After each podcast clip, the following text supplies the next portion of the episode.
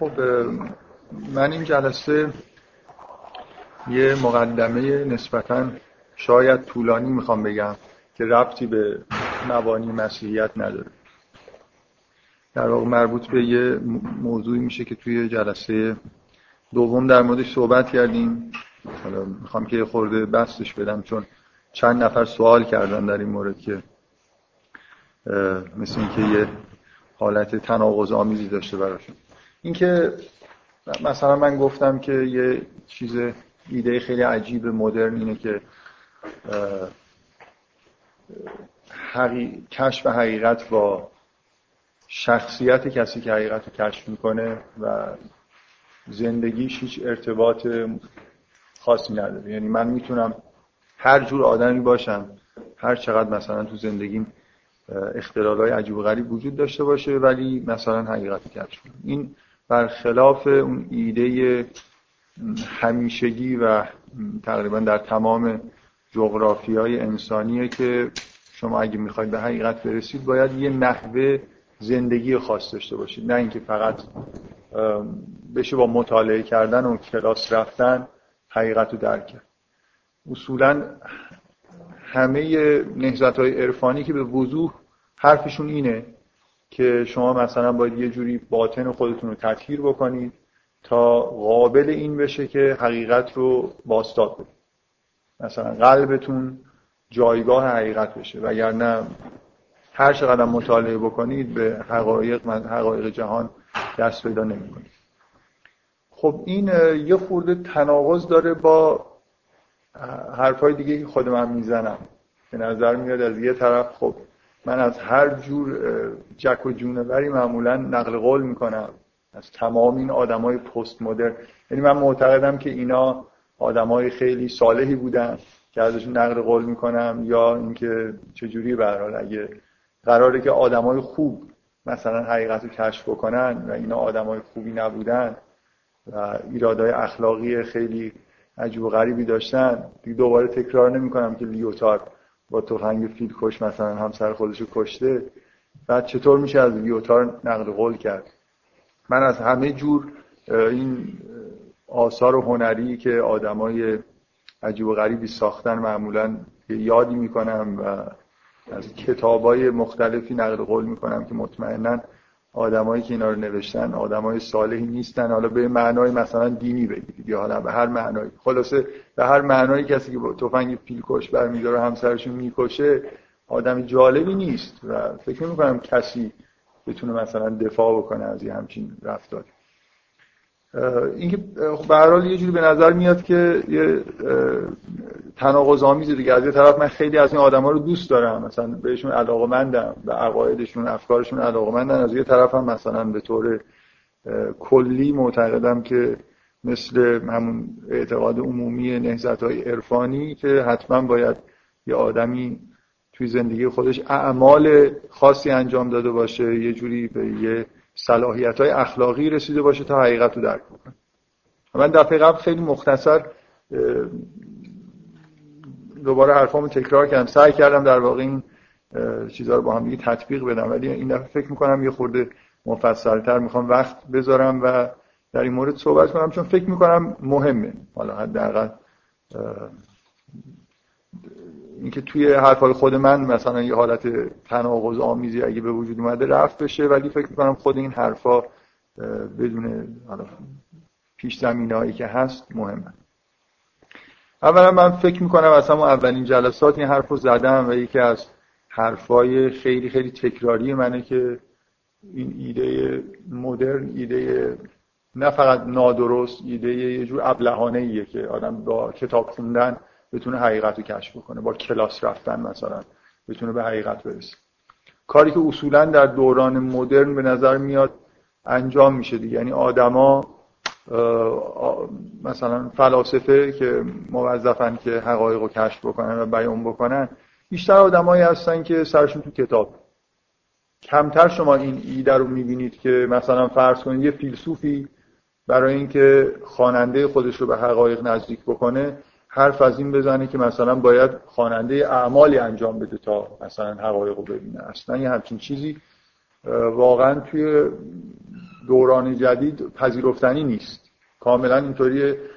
کشف, و بیان حقیقت مسئله نظریه نه این مسئله عملی این جدا شدن این که من چطور زندگی بکنم و اینکه چطور در واقع چه چیزی رو حقیقت بدونم یا ندونم این چیز خیلی واضحیه و اونقدر فکر می‌کنم این موضوع در واقع تکرار شده و عمومیت پیدا کرده که مثل یه چیز بدیهی میمونه. بنابراین اگه کسی بخواد الان ادعا بکنه که آقا اینطوری نیست یعنی شما محاله بتونید حقایق رو درک بکنید به غیر از اینکه صلاحیتایی به دست آورده باشید در واقع این این حرفی که عجیب به نظر می‌رسه. در حالی که مطمئنا در مثلا قرون قبل این حرف عجیب بود که هیچ ارتباطی بین نحوه زندگی و ادراکات آدم نیست. یعنی مثل اینکه من مغز خودم رو می‌تونم بخش شناختی شد جدای از هر چیزی به کار بندازم و حقایق رو درک بکنم. همونطوری که مثلا ریاضیات رو می‌فهمم.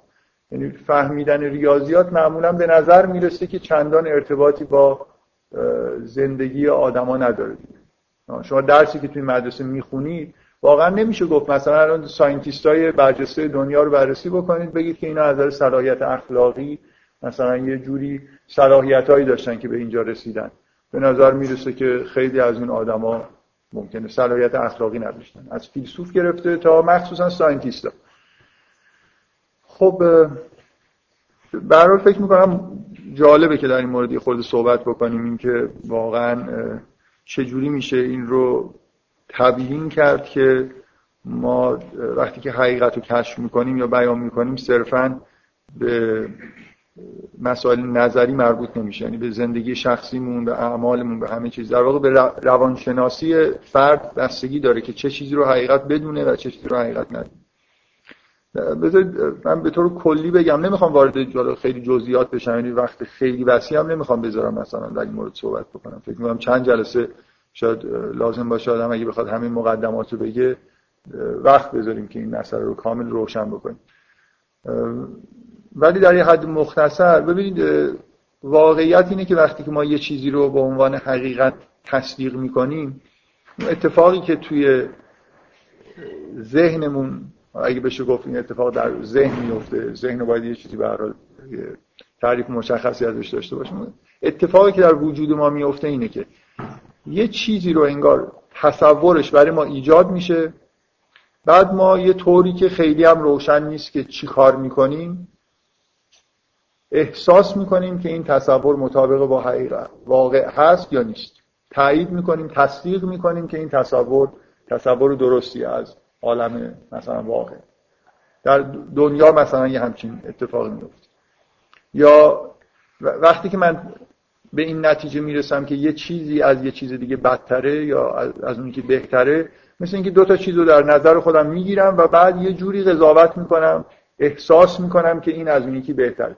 ممکنه بعدا این احساس خودم رو در قالب زبان به صورت سعی کنم به صورت استدلالایی در بیارم یه اصول کلی رو در واقع بیان بکنم که این رو با اون بتونم تطبیق بدم این قضاوت خودم رو ولی بیشتر از هر چیزی به نظر می‌رسه اون لحظه ای که شما دارید تصدیق می‌کنید یا تکذیب می‌کنید می‌کنید که یه تصوری درست یا غلطه یه جوری یه مکانیسم های فوجودی ناخداگاه اتفاق میفته حس می‌کنید که یه چیزی درسته حس می‌کنید که یه چیزی غلطه. و ممکنه یه بخشی از این احساس ها بستگی به این داشته باشن که شما چطور آموزش دیدید یا قبلا چه چیزهایی رو حقیقت دونستید یا بستگی داشته باشن به تجربه های شخصی شما توی زندگی. اینا واقعا من نمی‌خوام وارد این جزئیات بشم که چطور این اتفاق میفته ولی چیزی که من می‌خوام روش تاکید بکنم اینه که این تصدیق کردن یا تکذیب کردن یه چیزی رو با یه چیزی مقایسه کردن و بهتر یا بدتر دونستن به شدت بستگی به احساسات و عواطف درونی شما داره تجربه های زندگی شما داره و اینا برمیگرده به اینکه شما چطور زندگی کردید و چه احساسی نسبت به دنیا دارید. دقت می‌کنید؟ یعنی رفتارهایی که من از خودم نشون میدم و تجربه هایی که توی زندگی خودم به دست میارم اینا یه ملاک هایی میشه. از چه چیزایی بدم بیاد از چه چیزایی خوشم بیاد. اینا کاملا یه ملاک های پنهانی میشه که ممکنه دسترسی مستقیم هم تو ذهنم به اینا نداشته باشم. و بعد باعث میشه که یه روزی مثلا فرض کنید در یه زمینه قضاوت درست یا غلط بکنم. بسته به اینکه قبلا در واقع چه قضاوتایی کردم. این قضاوت های قبلی لزوما از تجربه شخصی نمیاد ممکن از آموزشی که شما دیدید کتابایی که خوندید افرادی که در واقع باهاتون در ارتباط بودن یه همچین چیزایی رو در ذهن شما ایجاد کرده باشه به هر حال ما واضحه که عموما موقعی که در مورد درست و غلطی داریم فکر می‌کنیم درست و غلطی یه چیزی در مورد جهان واقع نه لزوما مثلا یه چیزی در یه سیستم فرمال. یه بخشی از ذهن ما ممکنه در مورد سیستم های فرمال یه قضاوتایی بکنه بدون اینکه به هیچ چیز دیگه ای قبل خودش بستگی داشته باشه. صرفا به دلایل منطقی یه گزاره رو درست بدونیم یا غلط بدونیم. هر چند حالا در ریاضیات هم من فکر می‌کنم که به شدت اون مکانیسم های ناخودآگاه در تشخیص درستی یا غلطی یه گزاره کار می‌کنن آدمایی که نبوغ مثلا ریاضی دارن آدمایی هستن که شهود خیلی عمیقی دارن و درست و غلط بودن گزاره ها رو در واقع قبل از اینکه اثبات رو به دست بیارن یه جوری می‌بینن و بعد اون شهود خودشون رو به نحوی تبدیل به اثبات می‌کنن. نه اینکه مثل یه ماشین بشینن خط به خط استدلال پیش ببرن. حتی توی اون دیدن به اصطلاح درست و غلط بودن گزاره های علمی هم به نظر میاد مکانیسم های ناخودآگاه در کارن. چه برسه دیگه وقتی که در مورد مسائل اخلاقی چه کاری درسته چه کاری غلطه دارید قضاوت می‌کنید. اینکه اون ناخود... مکانیسم های ناخودآگاه تحت تاثیر زندگی فردی شما تحت تاثیر تجربه های شما که این تجربه ها میگم می‌تونه شامل اون بخشی از تجربه های آموزشی باشه یا تجربه هایی که دیگران مستقیما از طریق زبان به شما انتقال دادن در واقع والد شما می‌تونه به شدت توی این قضاوت که چه چیزی خوبه چه چیزی بده دخالت بکنه. و ما تسلط خیلی زیادی روی این لحظه هایی که در واقع از یه چیزی بعدمون میاد یه چیزی رو درست یا غلط می‌دونیم نداریم. این واقعا توهمه که فکر بکنیم که آدما وقتی که دارن درباره حقیقت قضاوت می‌کنن یه جوری می‌تونن همه عواطف احساسات ناخودآگاه خودشون رو خاموش بکنن و مثلا مثل یه فرمول منطقی خیلی خیلی در واقع مجرد فقط به طور مثل اینکه توی سیستم فرمال دارن فکر می‌کنن استنتاج منطقی بکنن. واقعیت اینه که وقتی درباره جهان داریم صحبت می‌کنیم درباره اخلاق داریم صحبت می‌کنیم درباره درست و غلط بودن زیبا و زشت بودن کارها داریم قضاوت می‌کنیم به شدت وارد اون هیتای ذهن ما اون قسمت های ناخداگاه و عواطفش روشن فعالیت می‌کنه و شما رو تحت تاثیر قرار میده. بنابراین اصلا این ایده که ما در واقع قضاوتامون جنبه نظری صرف داره و می‌تونیم در واقع مستقل از زندگی فردی و تجارب خودمون حقایقی رو ببینیم و در موردشون قضاوت بکنیم ایده فوق العاده عجیبیه. در واقع انکار روانکاویه. انکار وجود ناخودآگاه انکار وجود عواطف و انکار اینه که مغز ما بی نهایت پیچیده است و فقط از یه قسمت computational formal تشکیل نشده و در واقع این یه چیزیه یه ایده که میگم حتی با fact ای واضح scientific ی که الان ما باش در واقع روبرو هستیم تناقض داره. من یه بار گفتم از لیکاف و اینکه یه بخشی از آدمایی که الان توی علوم شناختی کار می‌کنن اصلا معتقدن نه تنها برخی از شناختهای ما بلکه همه شناختهای ما بر اساس پایه استعاره به وجود میاد یعنی ما حتی اون چیزهایی که فکر می‌کنیم داریم یه, یه جور استدلالای منطقی خیلی خشک و کامپیوتیشنال انجام میدیم زیر ادراکات ما همیشه یه جور تمثیل و استعاره در واقع کار داره می‌کنه این بفرمایید.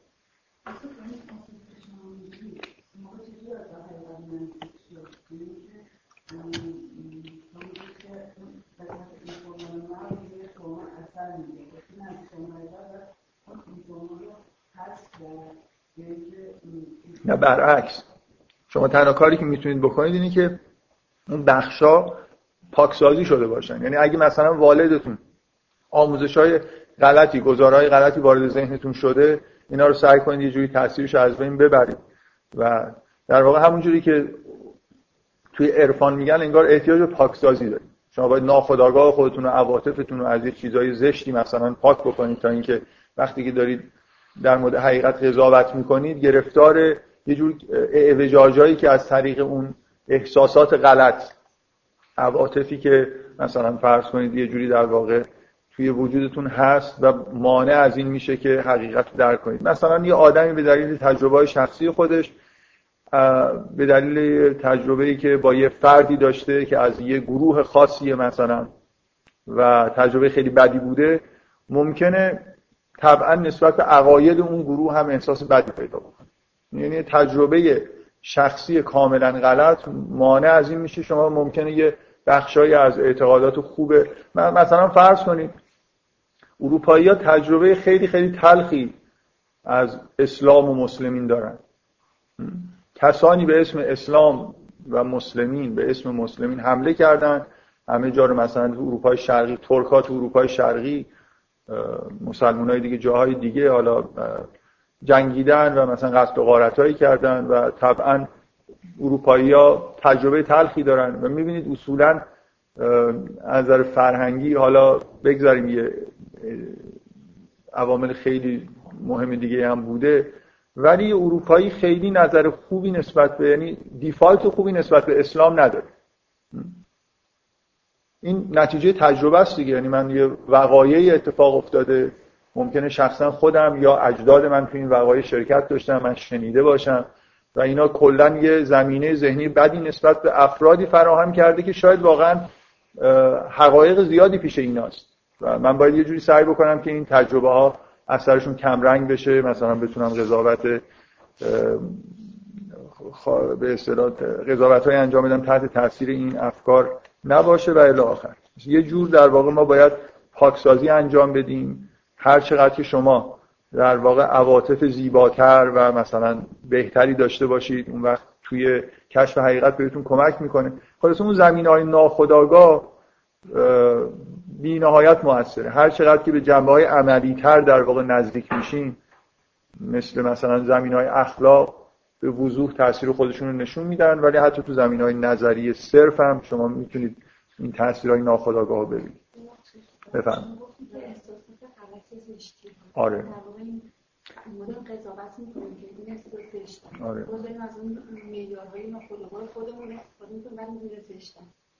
من حالا در مورد چیز خاصی نگفتم. یعنی من اینجوری من اینو نگفتم که الان این حس یا این مثلا عاطفه یا این اخلاق ولی اینکه همچین چیزهایی وجود داره. یعنی من می‌تونم بگم عواطف نادرست وجود داره. من از یه آدمی به دلیل اینکه به دلیل تجربه ای که اصلا اشتباه مثلا فرض کنید برای شما یه خبر کذبی آوردن در مورد یه فردی شما نسبت به اون آدم عاطفه پیدا کردید که این عاطفه نادرسته. نتیجه یه کذبه. شما در واقع تجربیات ما کاذب تجربیات کاذب توشون هست. حالا من اینو قبلا یه موقعی در موردش مختصر حداقل توی یه جلساتی صحبت کردم که چطور عواطف می‌تونن کاذب باشن.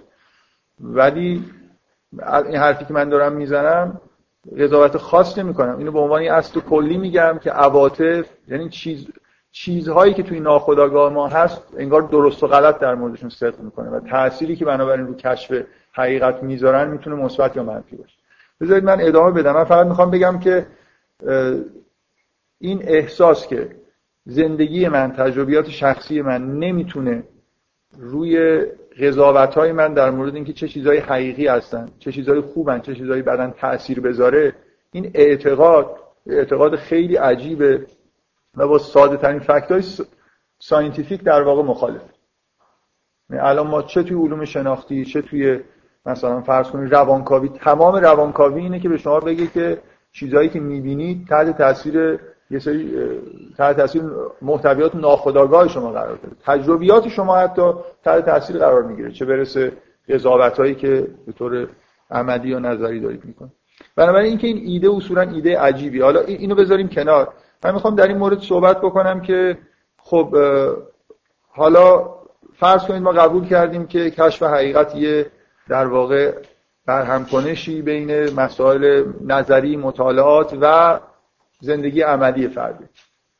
حالا من چیکار باید بکنم؟ مثلا می‌خوام کتاب یه نفر رو بخونم اول باید برم زندگی نامش رو مثل این تحقیقات کنم. مثلا از مسجد محلشون بپرسم که این آدم چجور آدمیه مثلا نماز می‌خونه نمی‌خونه تا کتابش رو بخونم. اگه این کارو بکنید که مثلا کتابای آدمای جدید غربی رو که کلی ظاهرا چیزای جالب هم توش هست. اصلا نباید بخونید دیگه. اینا همه آدمای خیلی خیلی بدی هستن مثلا. واقعا اینجوریه. یعنی صرف این که یه آدمی زندگی آشفته از نظر اخلاقی داشته بعد معنیش این میشه که اگه کتابی نوشت یا در مورد حقایق صحبت کرد لزوما این حقایق حقایق حقیقت نیستن کاذبن. من فقط باید مثلا بعضیا واقعا قضاوتاشون اینجوریه دیگه. بین آدمای مذهبی این خیلی عقیده فکر می‌کنم رایجیه. که شما اصلا نباید مثلا به غیر از کتابایی که افراد صالح نوشتن یا عقایدی که افراد صالح ابراز کردن جای دیگه برید مطالعه بکنید. مثلا فرض کنید بعضیا که معتقدن که فقط حالا حالت افراطیش اینه فقط باید قرآن و روایات بخونید چیزایی که از معصومین صادر شده یا کلام خداست یا از معصومین. وگرنه اگه یه نفر معصوم نباشه حتما حرفاش توش کذب هست و از شما که می‌خونید گمراه میشید مثلا بنابراین هر کتابی به غیر از کتاب قرآن و حدیث جزو کتاب زاله است. می‌دونید آدمایی هستن که اینجوری فکر می‌کنن. همین الانم کاملا فکر می‌کنم عقیده رایجی.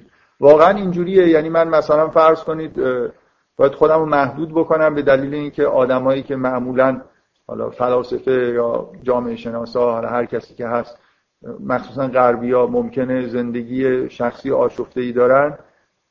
خودم از همه کتاب و عقاید اینا دور نگه دارم. من اون چیزی که اول جلسه گفتم اینه که همه فکر می‌کنم می‌دونن که من خودم شخصا اینجوری نیستم. یعنی به شدت نه تنها مطالعه می‌کنم ابراز علاقه هم می‌کنم نسبت به همین مثلا لیوتار علاوه بر اینکه زندگی شخصیش ممکنه یه چیزایی داشته باشه ولی فکر می‌کنم مثلا ایده های خیلی خیلی جالبی توی نقد فرهنگ کاپیتالیستی داره. خب واضحه که هر چیزی که یه آدمی که حالا مشکلات اخلاقی یا شخصی داره بیان می‌کنه لزوما غلط نیست. و من می‌خوام یه خورده بیشتر در واقع از این پیش برم که در واقع اینجوریه که به یه معنایی که خیلی نمی‌تونم وارد جزئیاتش بشم اینه که همه حرفا همه حرفایی که همه آدما می‌زنن یه جوری واجد حقیقت شما کلامی توی دنیا پیدا نمی‌کنید. هر کسی گفته باشه که یه جوری خالی از حقیقت باشه. یعنی هر جونوری هم واقعا با هر وضعیت اخلاقی حرفی بزنه شما اگر توانش رو داشته باشید می‌تونید از توش حقایقی رو بیرون بکشید. گاهی اتفاقا حقایقی وجود دارن شما نمی‌تونید مثلا از کلام معصومین اینا رو درک بکنید. اینا مربوط به یه زوایای تاریکی مثلا از هستی بشر هستن که ربطی به نوع زندگی مثلا معصومین نداره. بنابراین من می‌خوام این عبارتی که قبلا از ابن عربی نقل کردم و نقل بکنم. حالا یه چیزی هم یه اشاره هم به جای دیگه از فرهنگ عرفانی خودم خودمون می‌کنم. این ابن عربی عبارت معروفی داره که میگه هر سخنی سخن خداست. تیپ حرفای ابن عربیه دیگه. سخن غیر خدا وجود نداره. هر کسی هر حرفی می‌زنه کاذب باشه ظاهرا یا اشاره به حقیقت بکنه همه سخنها سخن خداست. یه جوری میشه. شما می‌تونید به هر آدمی و هر حرفی می‌زنه هر بیانی که داره در واقع توجه بکنید و توش حقیقتی رو کشف بکنید. در واقع همه انسان ها قلب همه آدما مثل یه آینه هاییه که روبروی به حقایق گرفته شده باشه. چیزی به غیر از حقیقت توی این آینه ها باستا پیدا نمی‌کنه چون چیزی به غیر از حقیقت وجود نداره اصلا. مگه میشه؟ چی هست مثلا توی این قلب مثلا انسان های حالا ناپاک؟ چه چیزی داره انعکاس پیدا می‌کنه به غیر از حقیقت. مگر اینکه شما معتقد باشید که چیزی غیر از حقیقت وجود داره. حقیقت هم مگه اون چیزایی نیست که وجود داره. بنابراین اینا هم خلاصه وقتی احساسی دارن اون احساس احساس حقیقیه دیگه. ها؟ ممکنه ما قضاوت بکنیم بگیم به یه معنای بد یا خوبه. ولی همه احساسات به یه معنای واجد یه حقیقتی هست. همه همه آدما قلب همه آدما مثل یه آینه هاییه که یه بخشی از حقیقت رو داره باستاب میده. ممکن این آینه ها تکه های کج و معوجی باشن و یا یه خورده مثلا زنگار گرفته باشن و اون حقیقتی که توشون باستاب پیدا می‌کنه خیلی واضح نباشه. شما وقتی نگاه می‌کنید ممکنه شما رو به اشتباه بندازن. ولی اگه به اندازه کافی توان داشته باشید توی همه این چیزها می‌تونید حقیقت رو ببینید بفرمایید. حالا دیگه بذارید وارد این بحثا بذارید من چون فکر می‌کنم دارم این مقدمه یه, چیزی میگم که باید تمومش بکنم که وارد بحث خودمون بشیم. یه خورده خیلی چیزش نکنیم. به اصطلاح وارد جزئیات نشیم. واقعا من احساسم این موضوع مهمه ولی احتیاج مثلا به جلسات جداگانه هم دو تا داستان از مصنوی این دو تا داستان واقعا داستان کلیدی هستن. برای خاطر اینکه در مورد همین موضوع دارن صحبت می‌کنن که آدم ها وقتی که چیزهایی رو بیان می‌کنن چه اتفاقی میفته که این حرفای در واقع کاذب به وجود میاد اختلاف نظر بین آدما به وجود میاد. من چیزی رو حقیقت می‌دونم در حالی که کسی دیگه داره چیز دیگه رو حقیقت می‌دونه. یه تمثیل بسیار بسیار معروف بین المللی مولانا داره که همتون شنیدی تمثیل فیل در تاریکی. یه فیلی توی تاریکی هست آدمایی میان هر کدوم به یه قسمتی از این فیل دست می‌زنن و بیان می‌کنن که چه چیزی اینجا هست. یکی مثلا به پاش دست می‌زنه احساس می‌کنه با یه ستون طرفه یکیش با به خورتومش دست می‌زنه فکر می‌کنه اینجا یه لوله هست و الی آخر. و یه بخشی از مشکلات اینه. مثلا فرض کنید میشل فوکو اینجوری نیست که در مورد چیزایی که میگه حقیقت نداره. خیلی از حرفایی که میشل فوکو می‌زنه راسته. ولی مثلا داره به ناخونهای فیل دست می‌زنه. چیزی که داره میبین توصیف می‌کنه با کل این فیل شاید خیلی تناسب نداره. ولی به هر حال داره یه جزئی از حقیقت رو تا حدود زیادی با دقت توصیف می‌کنه. اون جزئی از حقیقتی که این داره توصیف می‌کنه ممکنه شما در کتاب هیچ کس می‌خواستم بگم در قوطی هیچ عطاری ولی حالا بذارید خود چیز نشه بذارید توهین آمیز نباشه. در در هیچ کتابی در هیچ بیان دیگه ای شاید اون چیزی رو که فوکو در واقع لمس کرده و بیان کرده نبینید درست؟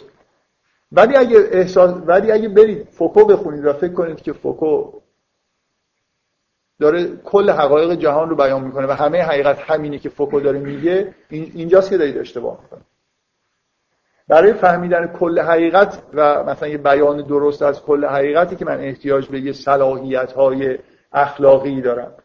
اینکه در واقع اونقدر این آینه قلب من بزرگ و صاف شده باشه که بتونه کل مثلا این حقیقت رو توی خودش باستاب بده. وگرنه هر کسی با هر شرایط اخلاقی خلاصه یه بخشی از حقیقت رو می‌تونه توی وجود خودش داشته باشه و بیان بکنه. دومین ببینید این قسمت این تمثیل مولانا مربوط به این میشه که آدما بسته به زندگی و تجارب خودشون با بخشی از حقیقت همیشه روبرو هستن نه با همش.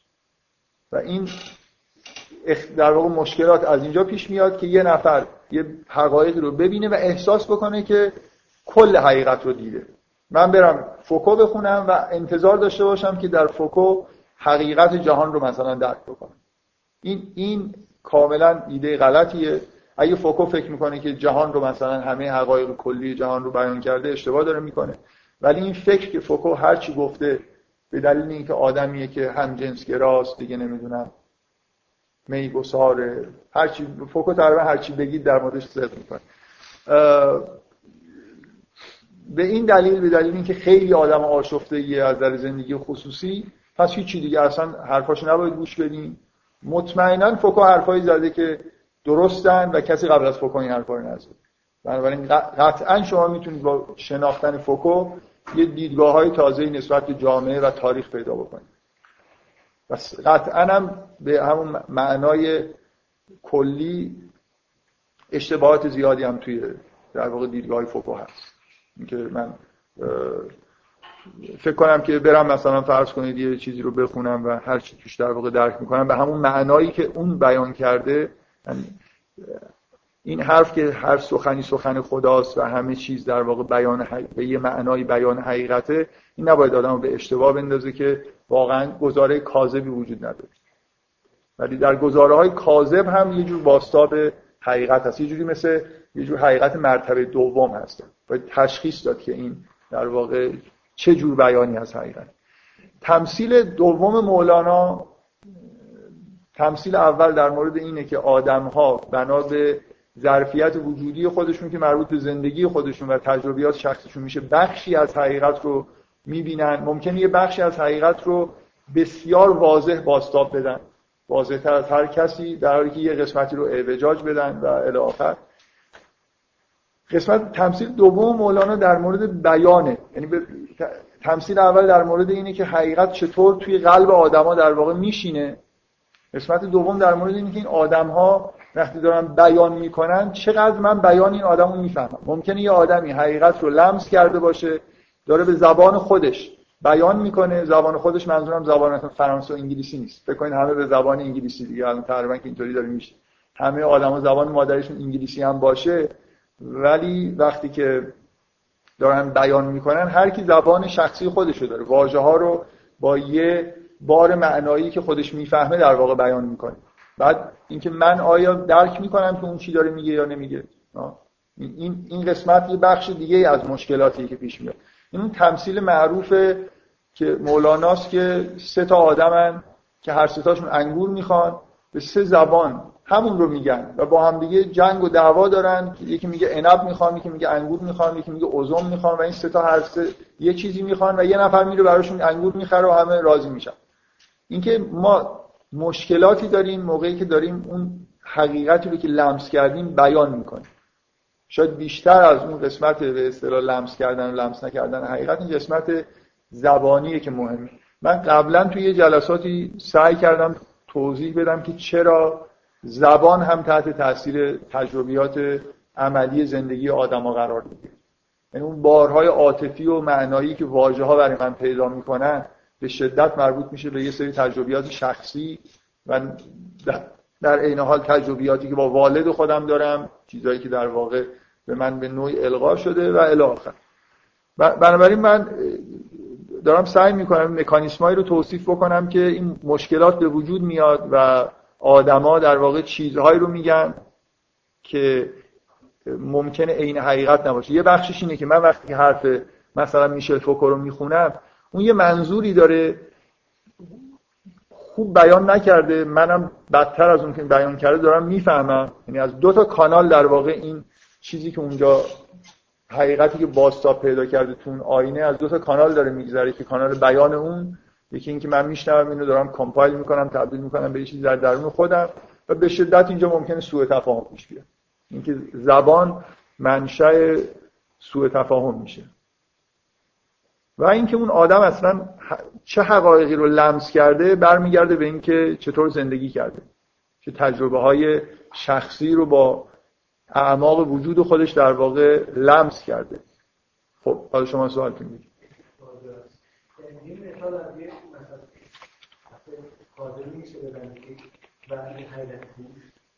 همه حرفا توش حقیقت هست. اصلا نمی‌تونی سعی هم بکنی نمی‌تونی یه حرفی بزنی که.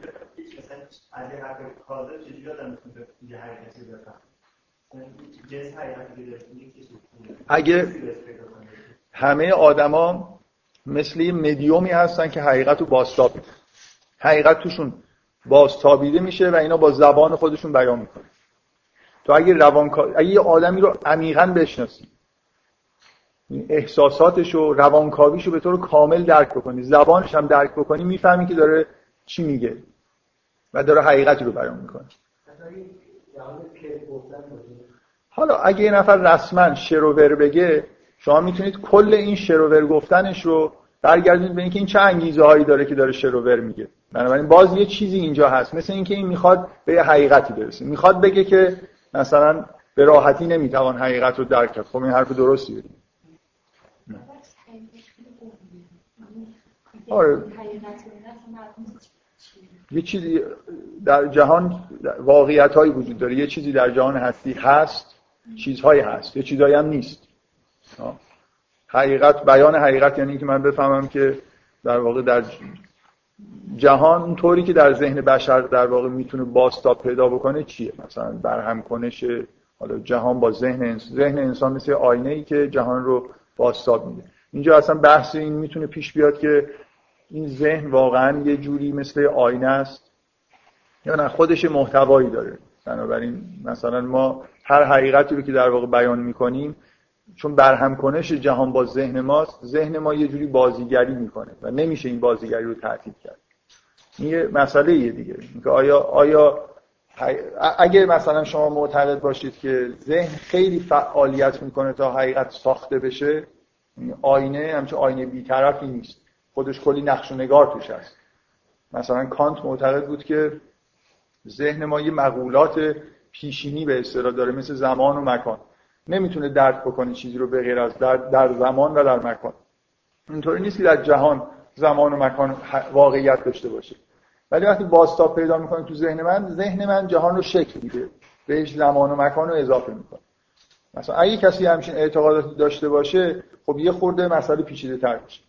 یعنی اگه بخوایم در مورد حقیقت صحبت بکنیم مثل اینه که بگیم چه بهترین برایند و برهم کنش مثلا واقعیت و ذهن انسان چی. حالا اینا بحثای خیلی کلیه که نمی‌خوایم در موردش خیلی صحبت بکنیم. من چیزی که می‌خوام بگم اینه که همه در واقع دلایلی رو می‌خوام بیارم که اولا به طور بدیهی از نظر من تجربیات و زندگی شخصی آدم احساساتش تأثیر می‌ذاره روی قضاوتاش در مورد خوب و بد مسائل اخلاقی خوب و بد موقعیت ها خوب و بد به و درست و غلط بودن گزاره هایی که قرار حقیقت رو پیدا بکنن.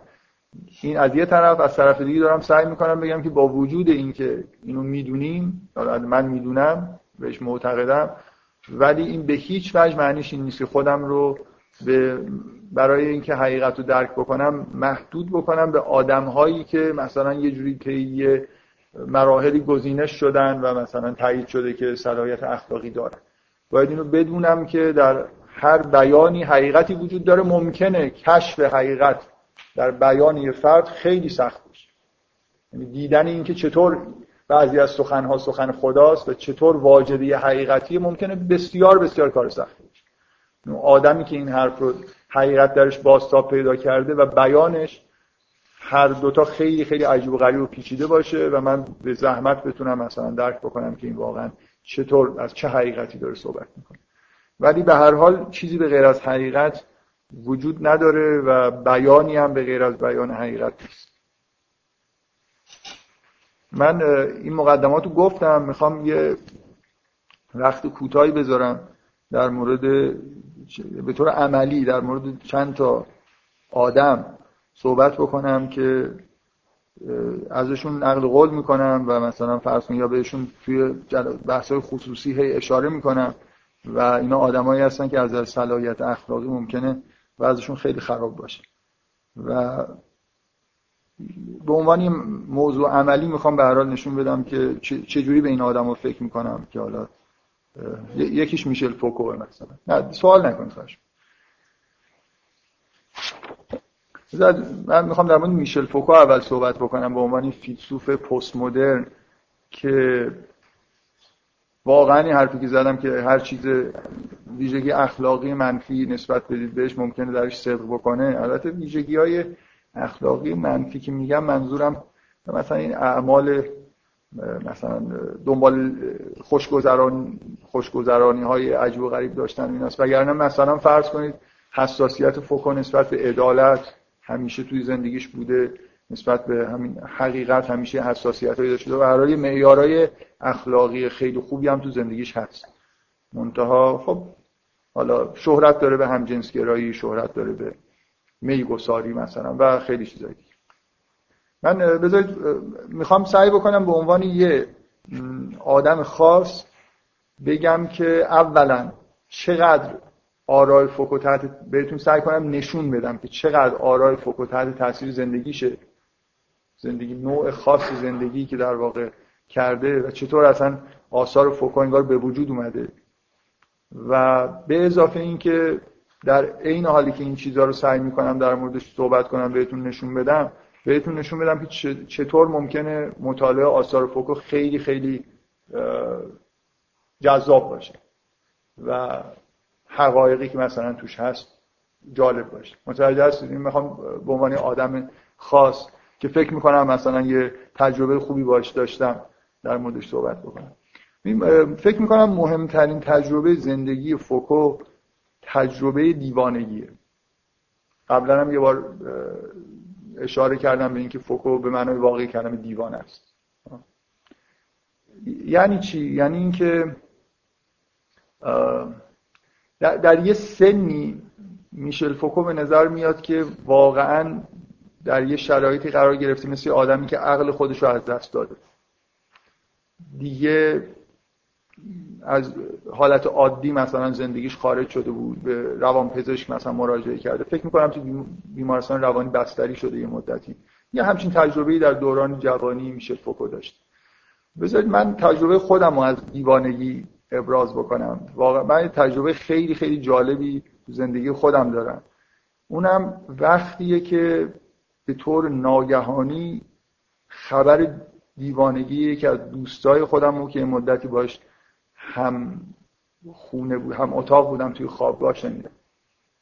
با یه کسی که باش حداقل 6 ماه فکر می‌کنم زندگی کرده بودم بعد از یکی دو سال که دیگه ندیده بودمش یه روز رفتم یه دوست مشترکی رو دیدم و گفت بین حرفاش چیزی گفت؟ من گفتم منظور چیه؟ گفت مگه تو نشنیدی که فلانی اینطوری شد؟ گفتم نه. بعد ماجرا رو تعریف کرد ماجرای وحشتناک از دیوانگی به معنای اینکه مثلا دست و پاشو بستن و بردن بیمارستان یا آدمی که خب شما باش زندگی کردید این خبر برای من حقیقتا یه چیز خیلی تکان دهنده بود. ببینید وقتی یه نفر به شما نزدیکه و بعد این حرف رو در موردش میشنوید بی اختیار آدم سعی می‌کنه بفهمه که این چطور اینطوری شده مثل اینکه خودش جای اون بذاره و اون تجربه رو.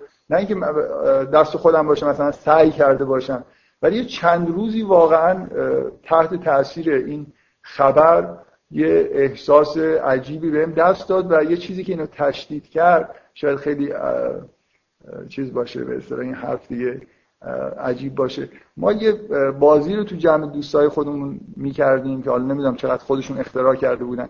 به جای شطرنج به اسم مطرنج. قواعد این بازی برعکس بود. مثلا قاعده اصلیش این بود که هر مهره رو که نفر می‌تونست بزنه باید می‌زد. یعنی اگه یه نفر یه پیاده رو دوتا میومد جلو شما پیاده خودتون دوتا پیاده کناریش می آوردید جلو اون می‌تونست بزنه باید می‌زد. بعد همینجور پیادهشون می میکشیدید مثلا میومد سوارای شما رو می‌زد و همینطور هر کی مهرش تر تمام می‌شد می‌برد. مدت ها این بازی رو کرده بودیم و یه به طور ناگهانی واقعا همون شبی که من این خبر وحشتناک شنیدم برگشتم دوستامون برگشتن دوباره دارن شطرنج بازی می‌کنن. شطرنج دارن بازی می‌کنن. و از اینکه من وقتی نشستم پشت صفحه شطرنج نمی‌تونستم دیگه بازی بکنم یعنی همش در واقع اشتباه می‌کردم یه جوری مثلا می‌خواستم اورامو بذارم طرف بزن. ببین یه جوری این دوتا واقعا فکر می‌کنم اینم موثر بود. مثل یه چیزی که که جرقه که چیزی روشن کرده باشه. این که اصلا دیوانه شدن یه جوری مثل اینه که شما یه قوا... دنیا مثل یه بازی میمونه. ما از صبح که پا میشیم داریم یه قواعد رو رعایت می‌کنیم توی رفتارهای خودمون. کاملا یه حالتی وجود داره که ممکنه مثل اینکه یه چیزی از تو ذهن شما خاموش بشه و دیگه این قواعد اون انسجامی که دارن براتون انسجامش از بین بره. اتوماتیک بودن اینکه یه قواعدی از من طبقش عمل می‌کنم از بین بره. یه همچین آدمی رو ممکنه شما بگید که به دیوانگی رسیده دیگه. این صبح که پا میشه مثلا حتی وقتی داره غذا می‌خوره اینکه باید با دست غذا بخوره یا یه جور دیگه غذا بخوره. اصلا باید غذا بخوره باید غذا نخوره. همه چیز می‌تونه زیر سوال بره. یا آدمی که به یه حالت جنون می‌رسه ساده ترین قواعدی که مردم باید زندگی می‌کنن براش ممکنه مسئله دار شده باشه. من احساسم اینه که فوکو همچین تجربه رو به معنای خیلی عمیقی توی زندگی خودش داشته. من حداقل فکر می‌کنم که این حس به شدت توی آثارش هست. و این یه نکته یه نکته که اون به اصطلاح نکته مرکزی فلسفه فوکو اینه که واقعا همه چیز زیر سوال می‌بره. چیزایی که شما فکر نمی کنید که ممکنه غلط باشن از نظر فوکو زیر سوال. و این برتری فوکو نسبت به دیگران. چیزهایی رو می‌بینه رو قواعدی انگشت می‌ذاره و در موردشون بحث می‌کنه که ممکنه قبلش کسی اصلا همچی کاری نکرده باشه.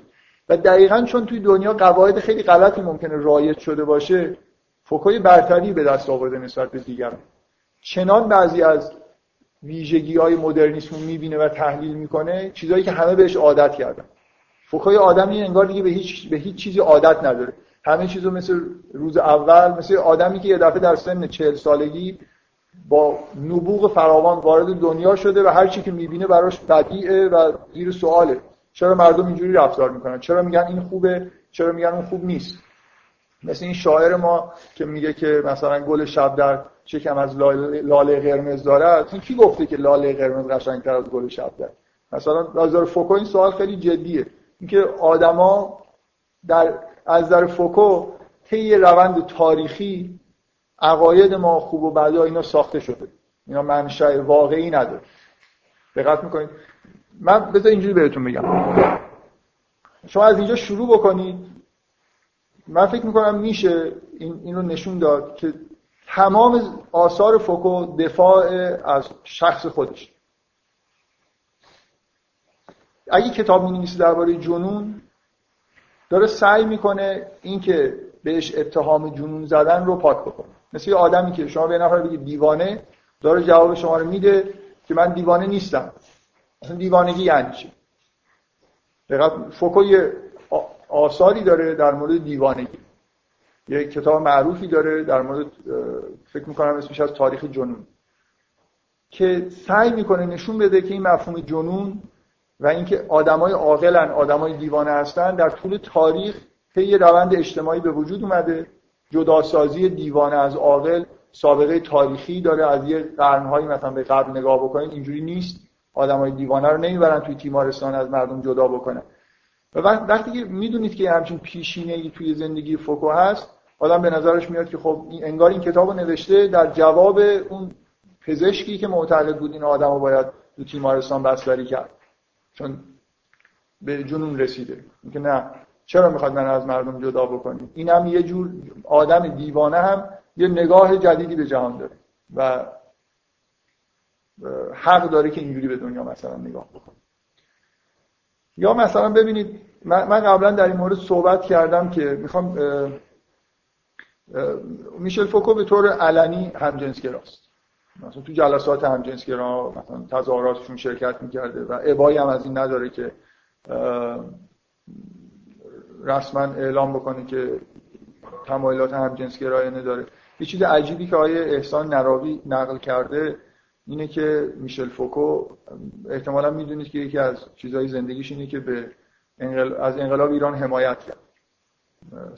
موقع انقلاب اومد ایران و یه مقالاتی نوشت به نفع انقلاب ایران که خیلی خیلی معروفن. اکثر این چیزهایی که به نفع انقلاب نوشته تو ایران ترجمه شدن. بعدا یه چیزایی بر علیه انقلاب نوشت که خب اونا طبعا ترجمه نشد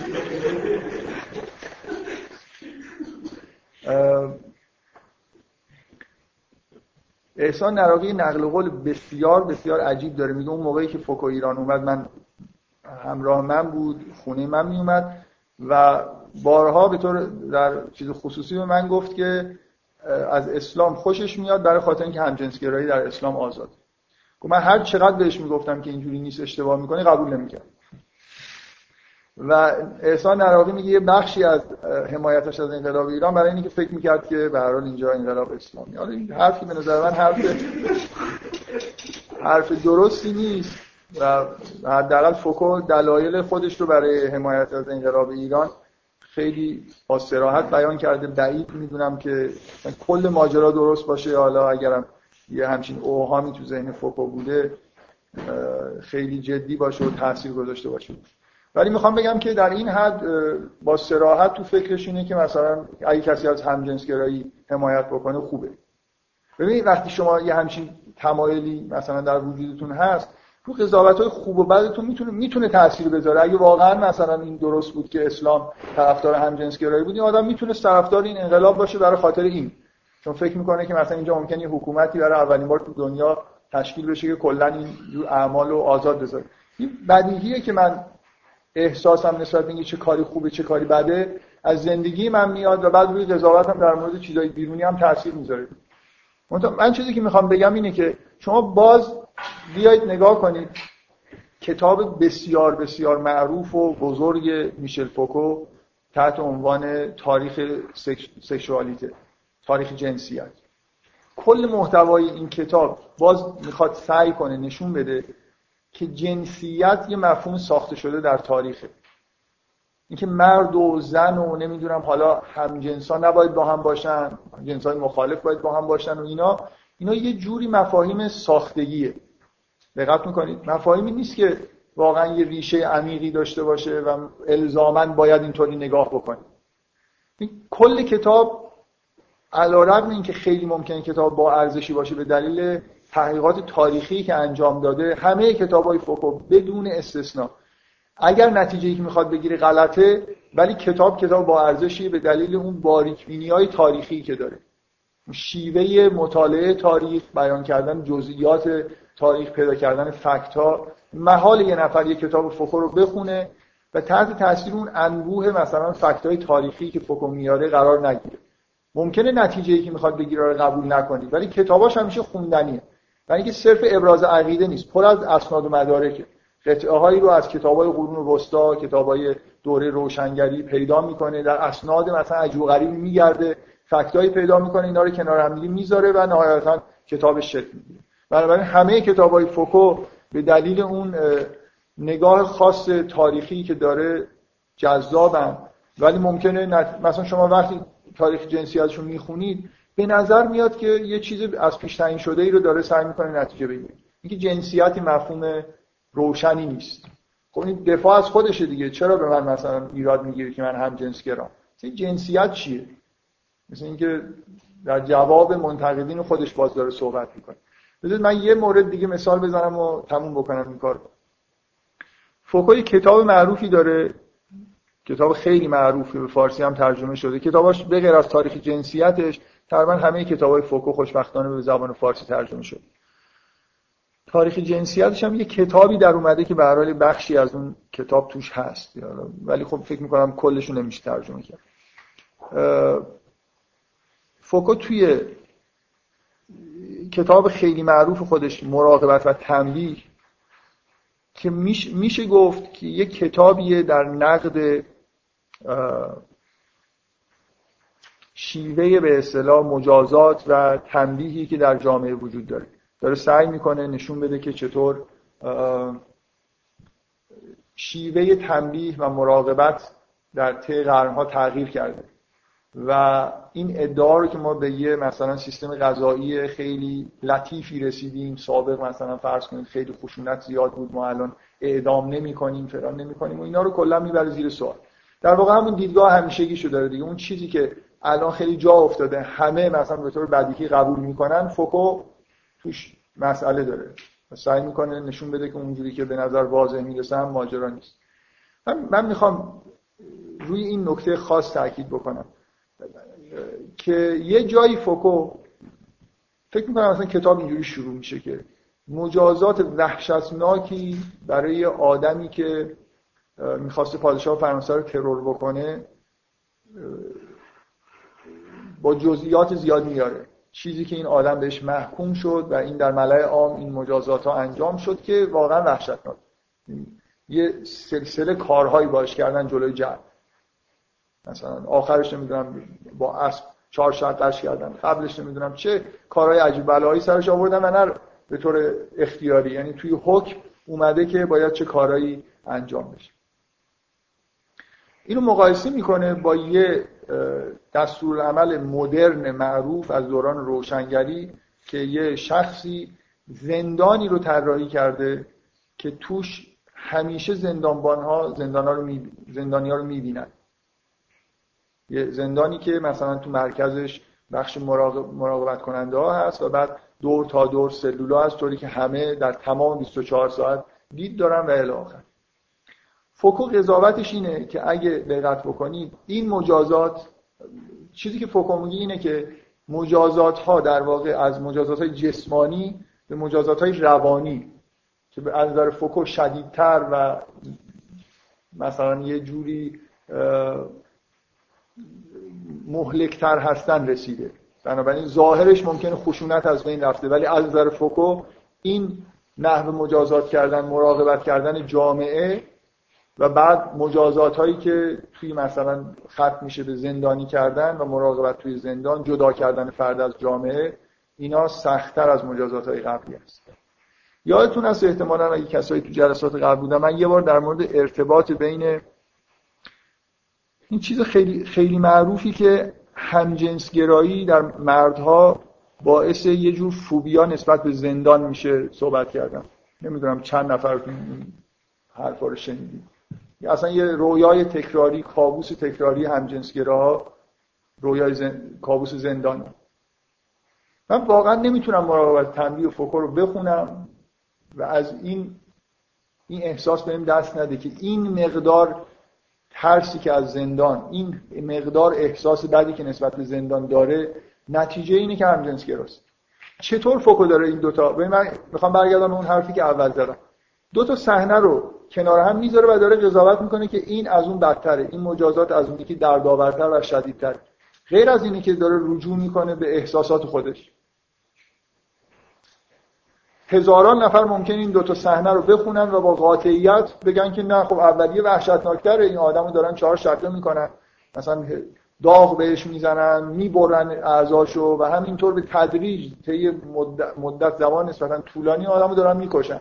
تا اینکه یه نفر رو بندازن توی قفسی و تا 24 ساعت نگاش کنن. خب خیلی آدم ممکنه همچین خیلی هم احساس بعدی بهشون دست نده. چطور فوکو می‌خواد قضاوت بکنه که این از اون بدتره؟ این مجازات شدیدتره. یه جوری انگار رجوع می‌کنه به درون خودش احساس می‌کنه این برای من در داورتر دقت می‌کنید نمیشه از این فرار کرد که اگر یه نفر مثلا فرض کنید همجنسگرایی همجنسگرا بود نه همجنسگرایی احساسات خاصی رو نسبت به بعضی چیزها ایجاد می‌کنه بعد من تو قضاوتام در مورد مسائل که دارم کتاب می در موردش این احساسات رو بذارم کنار. به نظر من این نمونه واضحیه که فوکو احساسات شخصی خودش رو تو قضاوت خودش دخالت داره میده. توی اینکه این نوع مثلا مجازات مدر از اون نوع مجازات جسمانی قدیمی دردناکتر و مثلا سختتر.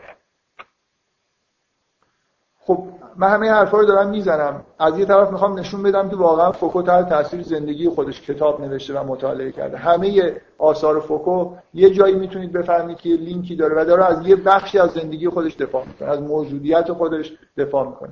کمتر کسی اینقدر واضحه که داره این کار می‌کنه. از طرف دیگه در عین حالی که ما می‌دونیم اینجوری هست ولی آثار فوکو بسیار ارزشمنده برای اینکه چیزایی رو تو این دنیا دیده و زیر سوال برده که آدمای دیگه بهش توجه نمی‌کردن. اول اولا فوکو بی نهایت آدم باهوشی نمی‌خوام بگم آدم خیلی پرکاریه ولی آدمیه که یه جور مفیدی کار می‌کنه. شاید زندگیش اینجوری نبوده که از این آدمایی که از صبح تا شب مطالعه بکنن. ولی انگار می‌دونه کجا باید بره چی رو پیدا بکنه.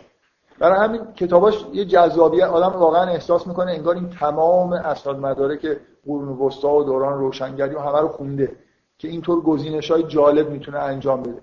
واقعیت اینه که اینجوری نیست ولی یه جوری یه هوشی داره که می‌دونه کجا تو چه اسناد مدارکی جذابیت کارهای فوکو اینه که واقعا یه اسنادی رو از یه مثلا فرض کنید یه ماجرای خیلی خیلی خاصی که توی یکی از روستاهای فرانسه 250 سال قبل پیش اومده و یه جایی ثبت شده تو کتابخونه محلی اونجا هست اونو به عنوان مدرک مثلا یه جایی ارائه می‌کنه و این نتیجه خیلی جالب براش میده مثل اینکه می‌دونه که اسناد مدارکی می‌خواد کجاست. و اگه کل زندگیشو نگاه کنید خیلی هم لابلای اسناد مدارک غرق نبوده.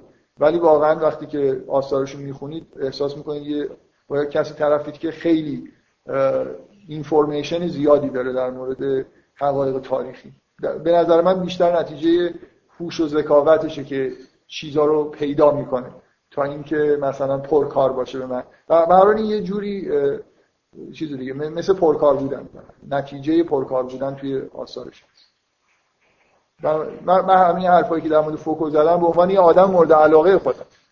زندگیش هر چی می‌خواد باشه. به هر انگیزه کتاباش نوشته باشه. ولی کتابای فوکو فوق العاده مفیدن.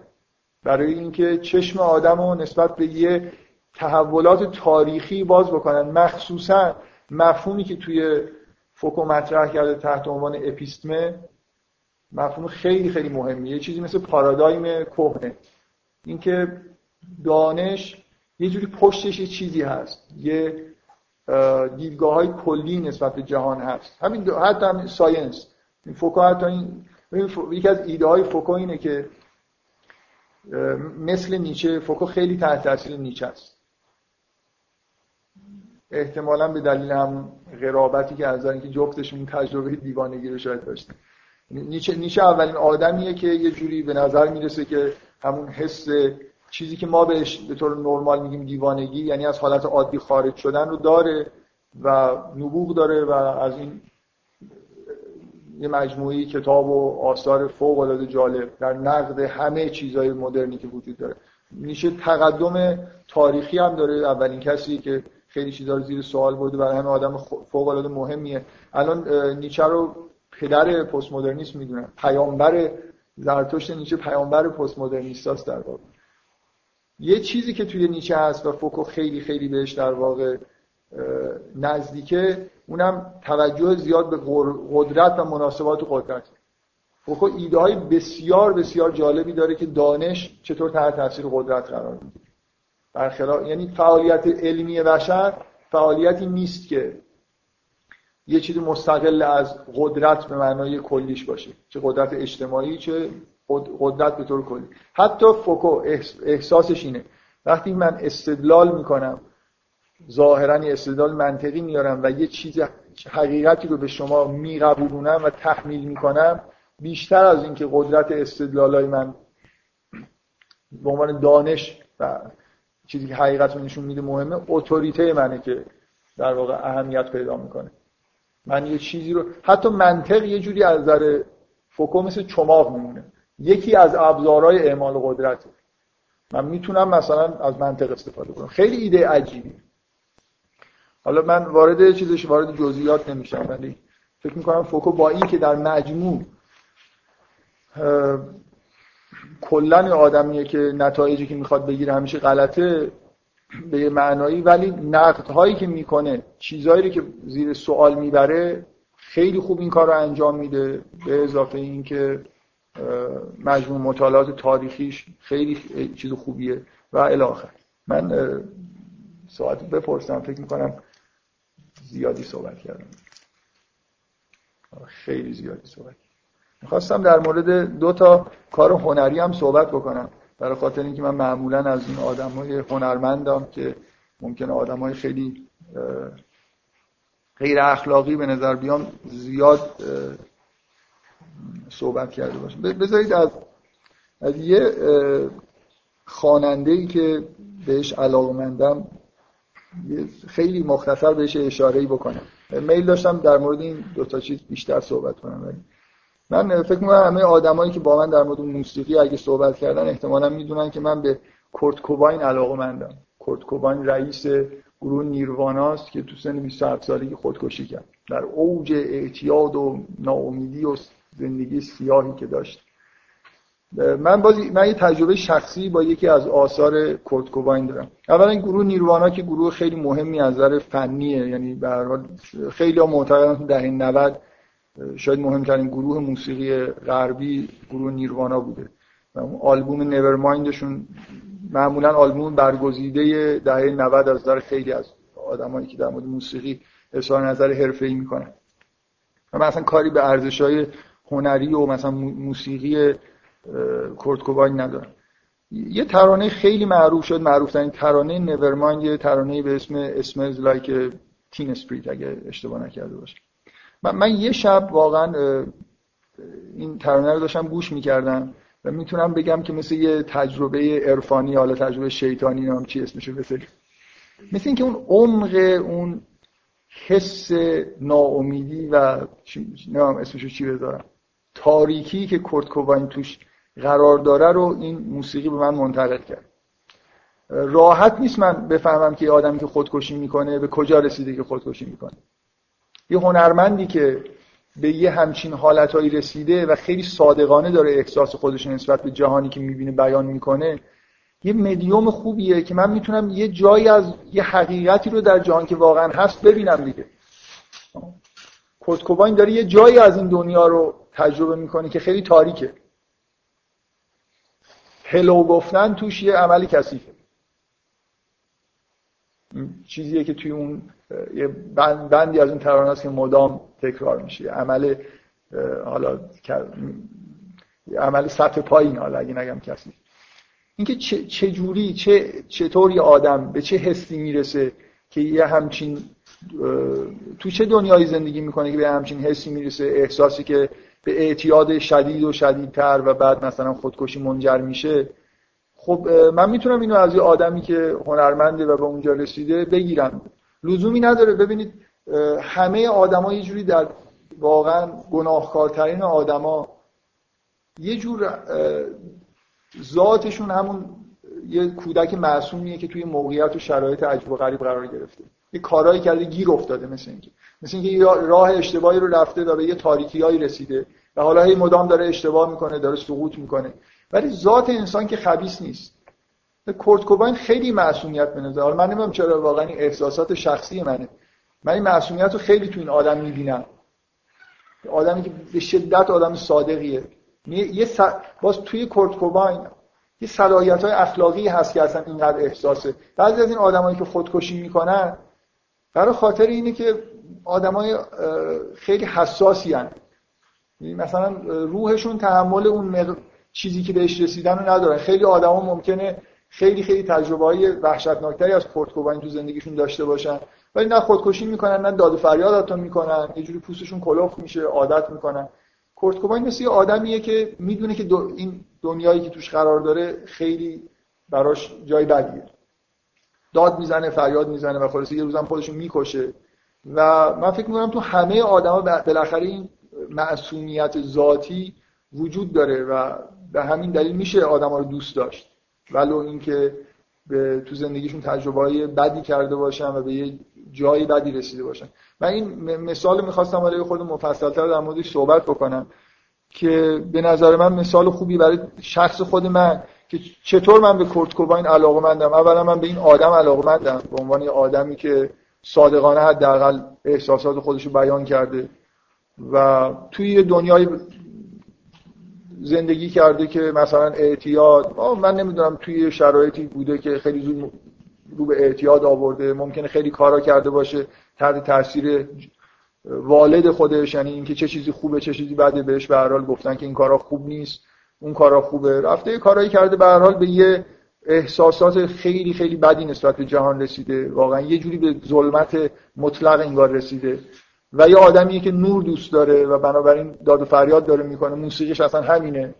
موسیقیش یه جوری اعتراض نسبت انگار به شرایطی که توش قرار داره. و البته فکر می‌کنه که دنیا اینجوریه. نمیگه که من به یه جایی بدی رسیدم. فرق نمی‌کنه.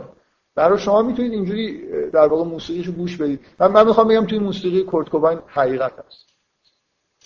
می‌تونید احساس حقیقی آدمی که به همچین جایی رسیده رو توش ببینید و تجربه جالبی. من, من نمی‌تونم بدون موسیقی یه آدمی مثل کوباین یه همچین احساساتی درک بکنم من یعنی خودم رو به یه فضاحتی بکشونم مثلا تو زندگی خودم و تجربه مشابه بکنم. هنرمندی که زندگی بدی داشته و به جای بدی رسیده آینه خوبیه در مقابل یه بخشی از دنیا که لازم نیست حالا من برم دنیا رو تجربه بکنم. می‌تونم از طریق این آدم به جزئیات اون بخش از دنیا در واقع پی ببرم. می‌تونم این آدم رو دوست داشته باشم علا به دلیل اینکه اولا خب خصوصیات اخلاقی جالبی داره که می‌تونه اولا بیانگر و خوبیه ثانیا همین که اینقدر در عذاب نسبت به این شرایط به نظر من خودش نشان دهنده. یه جور پاکی غیر از اون دیگه آدمای دیگه که ممکن تو همون شرایط باشن و اینقدر زجر نمی‌کشن. در این حال من می‌تونم ازش مم... دوستش داشته باشم ازش ممنون باشم برای اینکه تجربه‌ای برای من به وجود آورده. لزوما اینجوری نیست اگه من کورت کوباین گوش میدم باش موافقم که. مثلا میشل فوکو می‌خونم این حرفاشو قبول دارم. این اصلا خیلی دید ابتداییه که من, من هیچ کتابی رو از هیچ کسی نمی‌خونم به این معنا که قبولش دارم. هیچ کس. من فکر می‌کنم همه آدما یه چیزایی درست میگن یه چیزایی غلط میگن و همه هنرمندا به هر حال مطلقا احساساتشون جالب نیست. ممکنه یعنی احساساتشون احساسات متعالی نیست. در متعالی ترین آثار هنری باز یه کدورت ممکنه دیده بشه و طبعا حالا کورت کوباین یه خورده اونورتر یه آدمی ممکنه خود اینورتر باشه. یعنی هیچ کار هنری نیست که خالی از حقیقت باشه. من از یه آدمی صحبت کردم که خب ممکنه خیلی آدم شروری به نظر برسه. هنوز طرفدارای نیروانا در دنیا شرارت می‌کنن. اولا وقتی کورت کوباین خودکشی کرد تعداد نسبتا زیادی از طرفدارای گروه نیروانا خودکشی کردن. نمی‌دونم چند نفر و الان هم مثلا طرفدارای گروه نیروانا ویروس می نویسن تو اینترنت. همیشه به حال در حال تخریب یه چیزی هستن. و نمای اینا همه طرفدارای کورت کوباینن و می... شما می‌تونید موسیقی کورت کوباین رو به یه معنایی دوست داشته باشید بدون اینکه برید مثلا ش... توی ویروس بنویسید و شرارت بکنید. یعنی بدون اینکه قبول داشته باشید. مثلا من من لازم نیست قبول داشته باشم که دنیا دنیای تاریکیه. دنیای کورت کوباین تاریکه. و داره این رو به خوبی بیان می‌کنه. و همین برای من کافی دنیا یه جایی از این یه تجربه روانی برای بشر هست وجود داره که در تاریکی قرار می‌گیره مثلا از نوع تجربه کورتکوبان یا هزاران نفری. بنابراین حتی شرورترین موسیقیدان های من دیگه از یه آدم بدنامی کورت کوباین شو به هر حال یه جوری بدنامه به دلیل اعتیاد شدید. لیتیوم مصرف می‌کرده اواخر عمرش و یه ترانه معروفی به اسم لیتیوم داره در مدح لیتیوم. لیتیوم دیگه آدمایی که دیگه اینقدر مثلا دوز اعتیادشون بالا رفته که هیچی بهشون اثر نمی‌کنه از لیتیوم استفاده خب دیگه یه چیزی هم یکی از فیلم های مورد علاقه خودم می‌خواستم می‌خواستم نیم ساعت صحبت کنم زیاد شده دیگه این فیلم. من رو در موردش صحبت نمی کنم اسمشو فقط می‌برم. آدم در مورد آثار هنری و چیزایی که دوست داره من خودم خیلی لذت می‌برم که صحبت بکنم. و دیگران رو مثلا.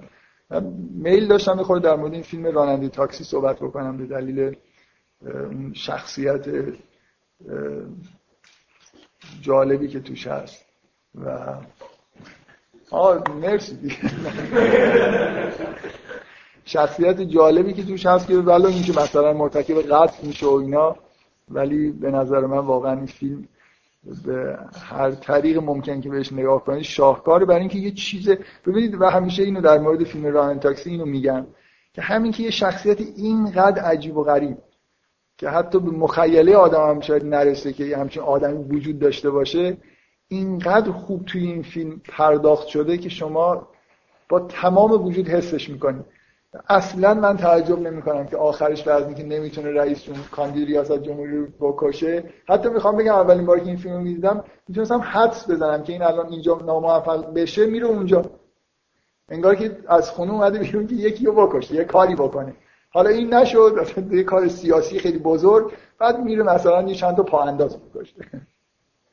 این شخصیت اینقدر تو این فیلم خوب در اومده که به هر یه تجربه دیگه. شما لازم نیست مثل تراویس زندگی بکنید دیگه تا اینکه بفهمید دنیای یه همچین آدمایی چجوریه این فیلم به شما یه تجربه میده که به طور مجانی. کلی از آثار هنری اینجوری هم. زوایایی از دنیا رو به شما نشون میدن. دقیقا یه آینه هایی هستن. حالا ممکنه شکسته باشن. یه اعوجاجایی داشته باشن. شما قطعه هایی از حقایق حقایق جهان رو می‌تونید توش ببینید از عالم انسانی رو که خودتون محال بتونید همه اینا رو تجربه بکنید. بنابراین هنر لازم نیست لزوما هنر متعالی باشه که من مثلا بهش یه جوری گرایش داشته باشم.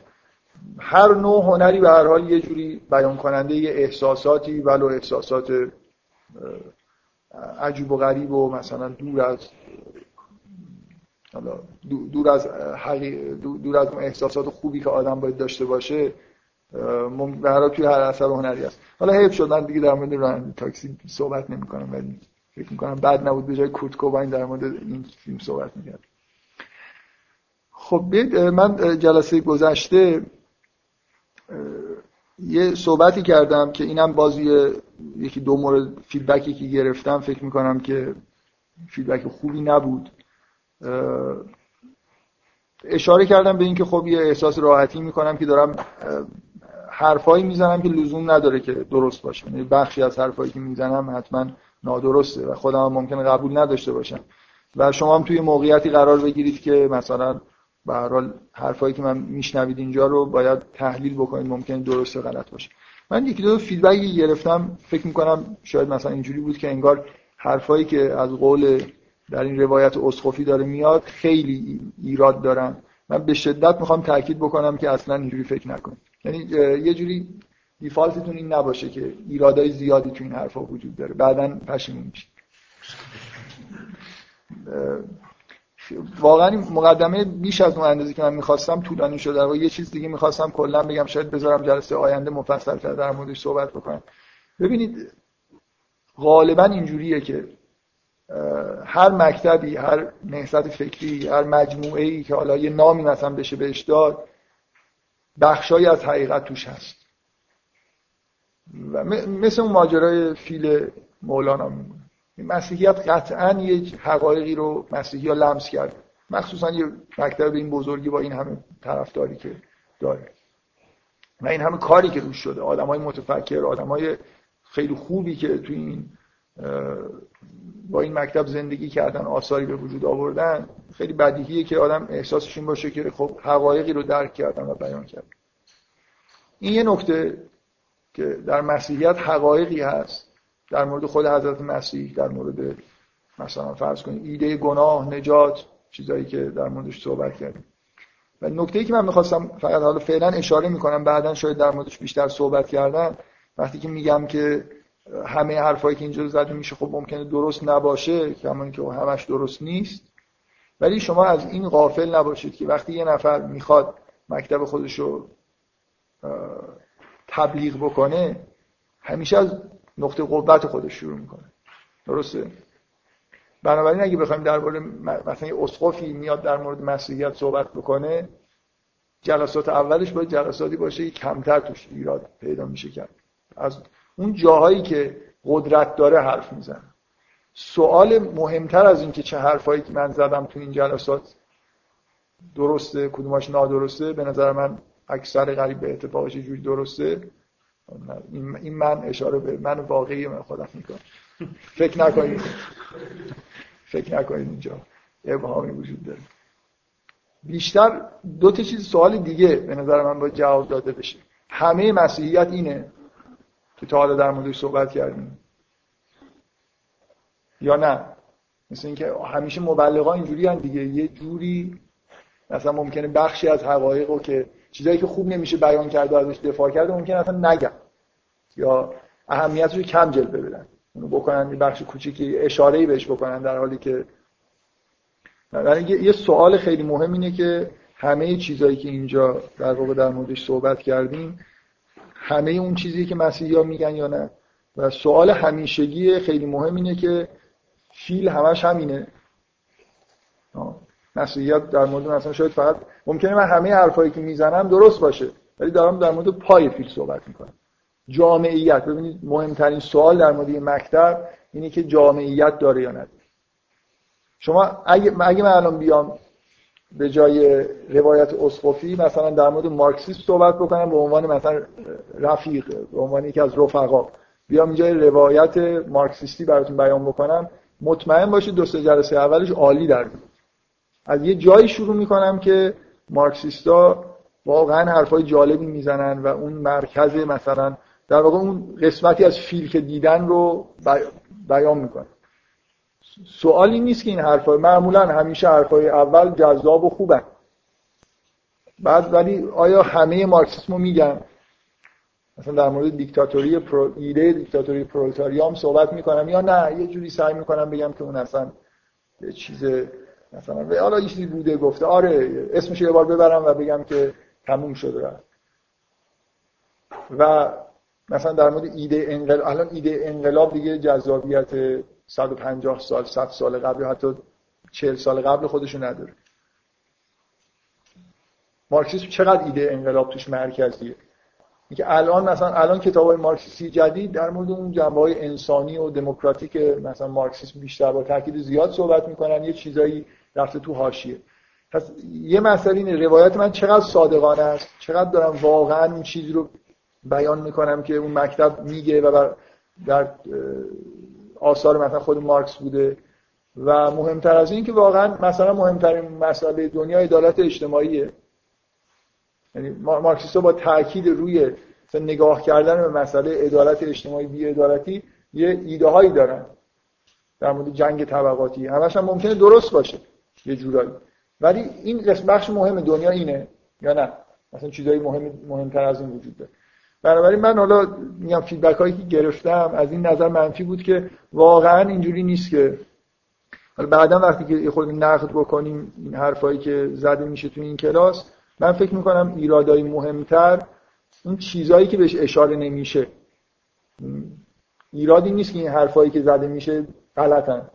چیزهایی هست که گفته نمیشه. چیزهایی از خود مسیحیت و چیزهایی که در جهان هست و مسیحیت بهش نمی‌پردازه و مهمه من فقط اینو به عنوان راهنمایی من سعیم اینه که واقعا جلسات جلسات با دید مثبت در واقع گوش بدید و برخورد بکنید. ببینید بذار من باز مقدمات طولانی خودم رو ادامه بدم. این نکته میگم دیگه وارد بحث اصلی خودمون میشم. یعنی از تبدیل به اسقف میشم تا چند لحظه ببینید این خیلی مهمه که وقتی که دارید یه افکار یا آدمی رو یا یه مکتبی رو مطالعه می‌کنید یه خورده لاقل در اول دل بدید. مثبت برخورد بکنید. از اول موضع نداشته باشید که مثلا ایرادش رو پیدا بکنید. می‌دونید منظورم چیه؟ این مثل اینه که یه آدمی مثلا یه اثر هنری رو به یه دلایلی با دید نه دید منفی ها اصلا با دید انتقادی نگاه کنید من مثلا این فیلمو دارم نگاه می‌کنم مثلا اول یه کاغذ یادداشت بذارم کنار خودم و مثلا شروع بکنم صحنه رو یادداشت کردن اینجاش یه اشکالی وجود داشت چرا اینجوری کات شد و فلان یه بار باید مثلا یه اثر هنری رو با تمام وجود سعی کنم روم اثر بذاره دیگه یعنی ببینم که این طرف چی می‌خواسته بگه. مرحوم متحری اصطلاح خیلی خوبی داشت. چون فکر می‌کنم واقعا فلسفه رو اینجوری میخون می‌گفت که باید ببینیم مثلا این جملهش دقیقا یادم توی که از کتاباش کلا این حرفو چندین بار حالا یه جور خوندم یا شنیدم تو سخنرانیاش میگه باید ببینیم درد هگل چی بود. مثل اینکه به هر حال یه فیلسوفی یه مشکلاتی تو ذهنش هست. حتی اگه حرف غلطی داره می‌زنه ببینید مشکلش چی بود؟ چی رو می‌خواست حل بکنی تو این حرفو زدی؟ هر فیلسوفی هر آدمی انگار یه دردی داره این درد خودش رو سعی می‌کنه یه جوری انگار داره بیان می‌کنه مثل یه هنرمند حتی فلاسفه هم اینجوری بنابراین من احساسم اینه که بهتر واقعا مثلا اگه مسیحیت رو می‌خواید بشناسید یه خورده همدلی بکنید همراه بشید. حتی اگه ایرادی می‌بینید فعلا بذارید کنار و سعی کنید اونجوری که مسیحی دنیا رو می‌بینن نگاه بکنید. بعدا خودتون من فکر می‌کنم اگه بذارید یه اثر هنری روتون تاثیر بذاره بعد نقدش خودتون می‌فهمید دیگه.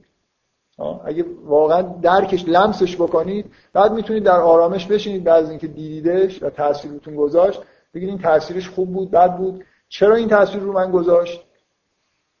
می‌تونست بهتر از این باشه؟ مثلا خیلی از آثار هنری اینجوری هم مخصوصا فیلم به دلیل اینکه توی مدت زمان مدت زمان محدود می‌بینید و نمی‌تونید در واقع جلوشم بگیرید. یعنی خودش میاد و همینطور به اصطلاح باید ترغیبش بکنید تا آخر. کتاب داستان رو می‌تونید اگه یه جایی احساس بدی بهتون دست داد بذارید کنار فردا دوباره بخونید. البته الان میشه پاوس رو مثلا زد و فیلم رو هم متوقف کرد و معمولا فیلم رو دیگه چون مدتش هم کوتاهه همه یه ذره می‌بینن.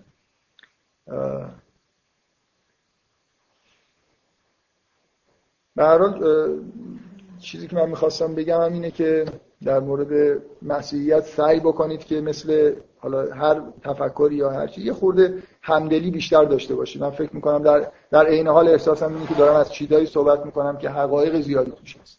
این اظهار نظر شخصی خودمه. حالا بعدا معلوم میشه که من کی بودم.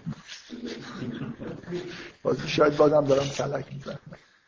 خب من دفعه قبل در مورد ایده نجات تو مسیحیت و الهیات و کلام مسیحی صحبت کردم که یه جوری به دو بخش تقسیم کردم. یکی بخش نجات از دید تشریعی و یکی هم نجات از نظر تکوینی. بیشتر در مورد نجات تشریعی صحبت کردم و این جلسه رو می‌خواستم اختصاص بدم در مورد مفهوم نجات از دید مسیحیت با در واقع آثار تکوینی ظهور حضرت مسیح.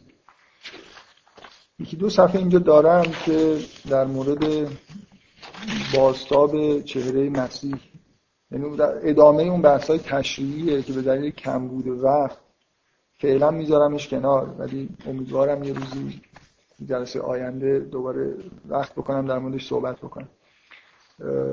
اینکه من دفعه قبل روی این تاکید کردم که ایده نجات مسیحی از نظر تشریعی به اصطلاح بخش نرم افزاریش این همه ما در درون خودمون یه انگار روح خدا رو داریم داشتیم.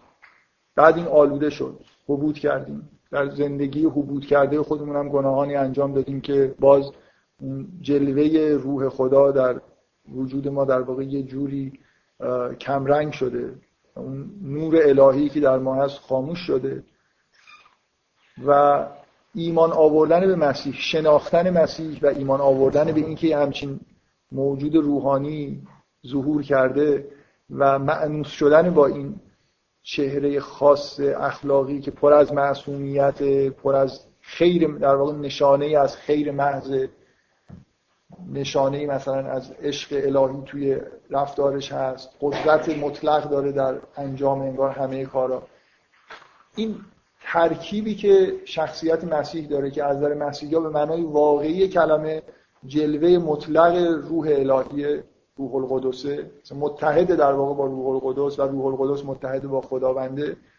این جلوه کمال ایمان آوردن بهش و معنوس شدنش باش بهش باعث میشه که اون روح الهی که در وجود شما بوده و هست ولی یه جوری انگار از کار افتاده دوباره به کار بیفته و در واقع شما با زندگی کردن در مسیح این اصطلاح معروف مسیحی ها می‌تونید در واقع به وضعیت اولیه خودتون برگردید و قدم به قدم خودتون رو با مسیح در واقع منطبق بکنید و به خدا نزدیک بشید که جدایی در واقع نزدیک شدن به خدا برای انسان یعنی تبدیل شدن به یه چیزی شبیه مسیح. بنابراین تشبه به مسیح یا اقتدار به مسیح یه راه تقرب به خداونده که متحد با در ظهور انسانی خداوند به صورت مسیح. این این یه بخش اخلاقی. یعنی من, من مسیح رو اگه بشناسم بهش ایمان بیارم و درک بکنم. و این درک مسیح ببینید این نکته خیلی مهم توی ایمان مسیحی اینه. لازم نیست کتاب مقدسی که قراره به من مسیح رو معرفی بکنه خیلی هم حالا کتاب دقیقی باشه. برای خاطر اینکه من دارم با چیزی آشنا میشم که در وجود خودم هست. مثل اینکه مثل اینکه شما می‌خواید یه کتاب بنویسید درباره گرسنگی. خب؟ خیلی لازم نیست حالا این کتابی که می‌خواید بنویسید یا این ممکنه با یه پاراگراف یه جمله یه کلمه یا یه کتاب مفهوم گرسنگی رو به نفر یاد بدید. چرا؟ برای خاطر اینکه آدم قبلا گرسنه شده. می‌دونه شما در, در مورد چی دارید صحبت می‌کنید. من مسیح مسیح موجود خارجی نیست که در درون من پایگاهی نداشته باشه و بنابراین یه نفر باید خیلی مثلا نقاشیشو بکشه برای من با جزئیات تا من بشناسمش. مثل یه آدم خیلی آشنا شما اگه یه آدمی رو خیلی در واقع در قبل دیده باشید مثلا پدرتون چهره پدرتون یه نفر شروع بکنه به نقاشی کردن چهار تا خطش رو بکشه شما می‌فهمید این نقاشی پدرتون. یعنی اون چهره رو می‌شناسید مسیح اینجوریه. مسیح در درون من هست. من خداوند رو و مسیح رو می‌شناسم. روح الهی در درون من هست بنابراین من کافیه که یه کتابی باشه درباره مسیح. حالا یه اشاراتی هم کرده باشه. انجیل ها و کتاب مقدس لزومی نداره که حالا شما بیاید بحث بکنید که اینا از نظر تاریخی نمی‌دونم اینجوری هستن اونطوری هستن. این جمله این یکی انجیل با اون یکی نمی‌خونه. از این حرفایی که هزار جور الان مثلا کسایی که مخالف مسیحیت هستن می‌زنن. کاری که کتاب مقدس قرار برای من بکنه اینی که منو با مسیح آشنا بکنه معطوف معنوس بشم با مسیح و این کارو می‌کنه. و این یه جوری برهم کنش اون ادراک درونی همه ماست و کتابی که دارم می‌خونم. وگرنه اگه من اون ادراک درونی رو انسان ها نداشته باشن آره این کتاب ها کتاب های دقیقی نیستن و اگه کسی قبلا این موجود رو نشناخته در درون خودش حس نکرده باشه با این کتاب مطمئنا نمی‌تونه درک بکنه که موضوع چیه. بنابراین اگه اون نور الهی در وجود یه نفر خیلی خاموش شده باشه آره کتاب مقدس هم ممکنه بهش کمک نکنه که حتی لمس بکنه حقیقت حضرت مسیح.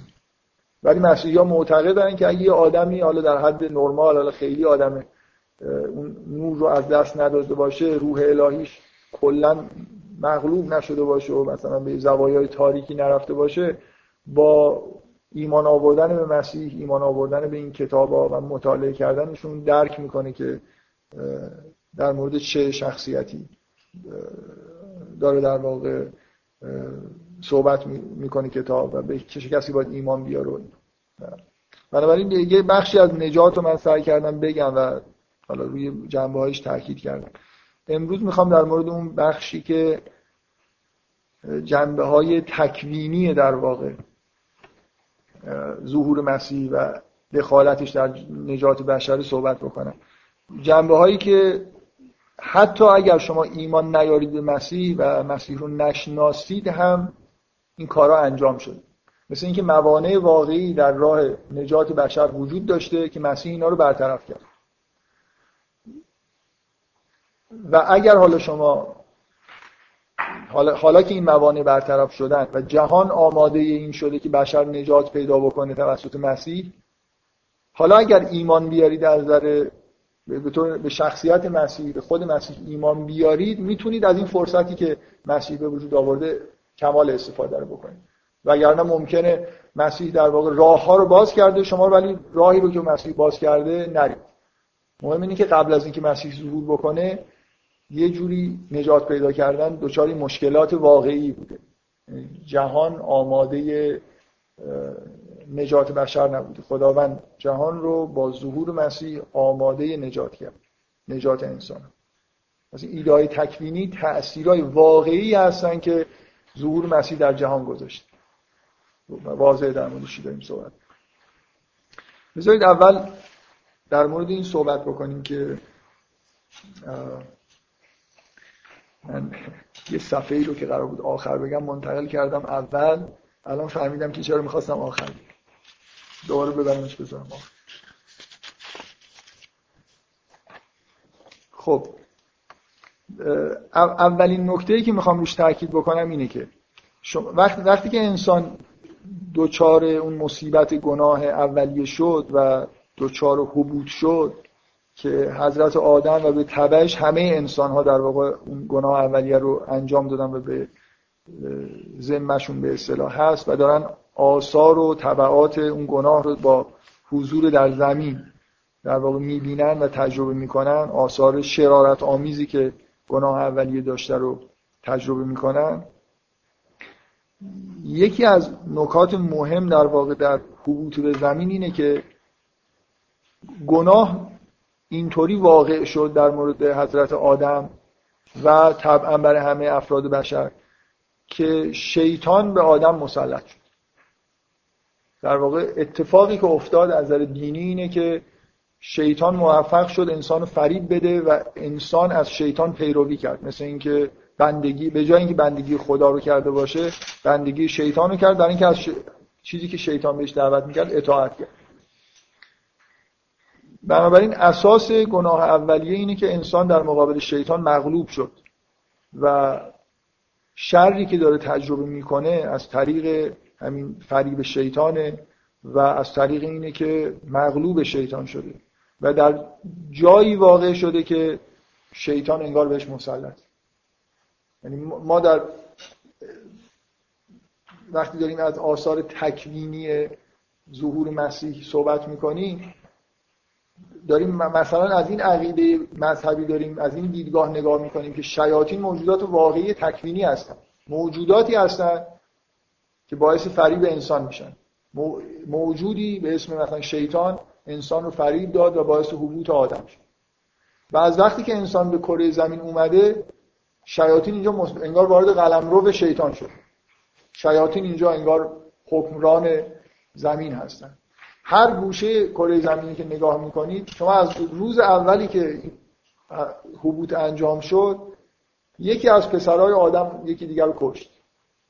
بنا به اعتقاد همه ادیان ابراهیم.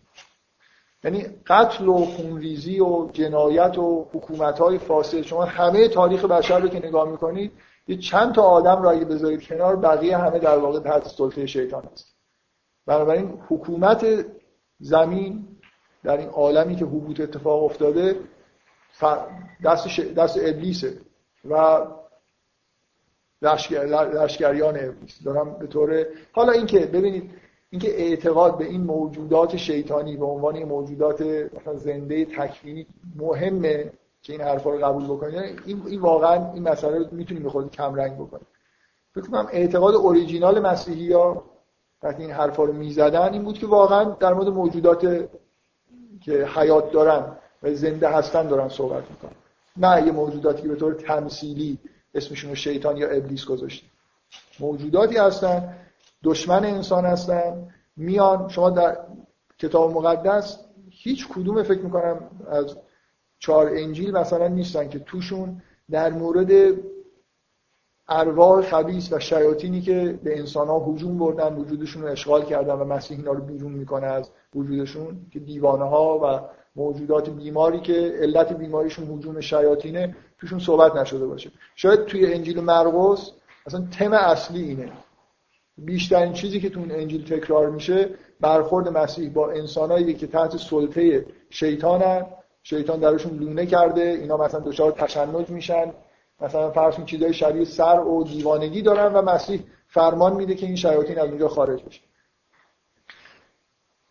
بنابراین تصور دینی در مورد حبوط اینه که انسان مغلوب شیطان شد و انگار وارد قلمروی شد که قلمرو شیطانه و تمام تاریخ بشر هم تحت تاثیر فرمانروایی شیطان تو کره زمین.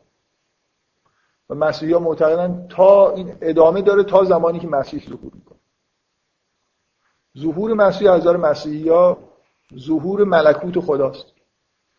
زمین از فرمانروایی شیطان خارج میشه و خداوند اینجا حکومت خودش رو از طریق مسیح برقرار می‌کنه.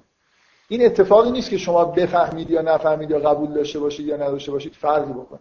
این اتفاق افتاده. مسیح قلمرو در واقع زندگی انسان رو یه جوری پاکسازی می‌کنه و فرمان روایی خدا رو توی کره زمین در این محل حبوط انسان برقرار این معنیش این نیست که شیاطین نابود میشن یا شر به طور کل از بین میره. ولی انگار تضعیف میشه به معنای واقعی کرد اون قدرت مطلقه خودش رو شیطان از دست میده. چرا اینطور این اتفاق میفته برای خاطر اینکه در واقع این ایده ایه که چرا ظهور مسیح به عنوان موجودی که در قالب انسان ظاهر میشه ولی فاقد گناه اولی است. چرا ضرورت داره؟ برای خاطر اینکه همه انسان ها عبادت شیطان کردن چون مرتکب گناه شدن. برای همین قدرتی به در مقابل شیطان ندارن. نمی‌تونن شیطان رو شکست بدن. لازم یه موجودی در قالب انسان ظهور بکنه که هیچ وقت از هیچ فرمانی از ابلیس در واقع پیروی نکرده. حتی گناه اولیه رو نداره. بنابراین کاملا پاکه و هیچ وقت عبادت شیطان رو نکرده این موجودیه که مافوق شیاطین قرار داره. شما در انجیل تاکید زیادی در همه انجیلا می‌بینید که حضرت مسیح مسلط به شیاطین. فرمان میده و همشون خارج این خیلی زیاد تکرار میشه توی انجیل ها این مفهوم مقابله کردن مسیح با شیطان و آثار شیطان تو کره زمین تقریبا تم اصلی چون بیماری و مرگ هم از آثار وجود شیطانه بنابراین اگه اونا هم جمع بزنید با اون جایی که مستقیما به شیاطین فرمان میده مسیح می‌بینید که اصلا یه تم کلی. مسیح در تمام انجیلا چیکار داره می‌کنه؟ داره شیاطین رو عقب میرونه. قلمرو شیطان ها رو انگار به طور واقعی داره تسخیر می‌کنه. و حکومت خدا رو توی زمین داره از نظر معنوی حکومت خدا رو توی زمین داره استقرار میده. اینکه یهودیا در پیشگوییاشون بود که کسی میاد که ملکوت خدا رو مثلا میاره پادشاهیه که جانشین داوود میشه بزرگتر از داوود به حقیقت پیوسته نظر مسیحی ها برای اینکه واقعا با ظهور مسیح فرمان روای فرمان روایی خدا به زمین هم مثلا تصرفی پیدا کرد جایی که به دلیل گناه های انسان بیشتر تحت فرمان شیطان بود تا فرمان خدا. یعنی موازنه قوا بعد از ظهور مسیح به نفع نیروهای الهی تغییر کرد. شما تاریخ مطالعه می‌کنید می‌بینید که بساط بت پرستی بعد از ظهور مسیح به طور مشخص برچیده میشه. یعنی برای اولین بار مثلا یه امپراتوری های بزرگی مثل روم یکتا پرست میشن. تنها حکومت های یکتا پرست جهان حکومت های موقتی بود که یهودی به وجود آورده بودن. بقیه دنیا همه جا تحت تاثیر افکار شرکامیز بود. و مسیحیتی که شرک رو از جهان پاکسازی می‌کنه. و این یه واقعیت تاریخیه. نمیشه منکر این شد که ما به یه معنایی در واقع این شکست افکار بتپرستانه رو بعد از ظهور مسیح می‌بینیم. قبل از ظهور اسلام. امپراتوری که یکتا پرست میشن بود پرستی رو مثلا ماجرایی که روم اتفاق میفته به هر حال کنار گذاشتن بود پرستی به معنای مصطلحشه این این واقع تکوینیه. انسانی شخصی موجودی تحت هیئت انسانی ظاهر میشه فاقد گناه اولی است و مافوق می‌تونه فرمان بده به شیاطین. و ظهورش نتیجهش اینه که در واقع در عالم پاکسازی میشه اون حکومت شیطان در جهان ضعیف میشه و یه جوری حکومت الهی پا می‌گیره.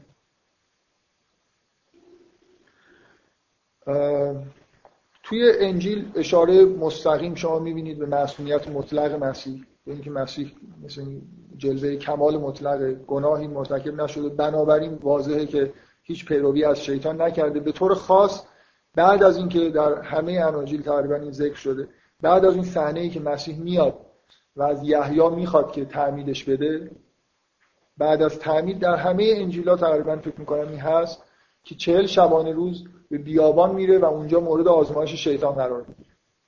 چهل روز انگار جنگ مستقیم با ابلیس داره و اون سعی می‌کنه که این رو گمراه بکنه و یه جایی به اطاعت خودش وادار بکنه و شکست بخوره. و این شکست و شروع در واقع رسالت مسیح از این لحظه اینی که به معنای واقعی کلمه مسلط میشه به عالم شیاطین. با شکست ابلیس, ابلیس میاد وسوسه هایی می‌کنه میگه مثلا خودتو از بلندی پرت کن خدای تو تو رو نگه میداره. و همیشه مسیح در واقع غلبه می‌کنه. میگه که مثلا در جواب این حرف میگه که در کتاب اومده که خدای خودت رو آزمایش نکن. یا مثلا وسوسهش می‌کنه میگه که من تمام مثلا اگه از من پیروی بکنی همه حکومت این جهان رو بهت میدم ببین این این قسمت رو دقت بکنید ابلیس به مسیح میگه که تمام می‌بره بالای بلندی و همه حکومت حکومت های جهان رو بهش نشون میده مثلا. میگه اگه از من پیروی بکنی همه اینا رو به تو میبخشه و مسیح نمیپذیره.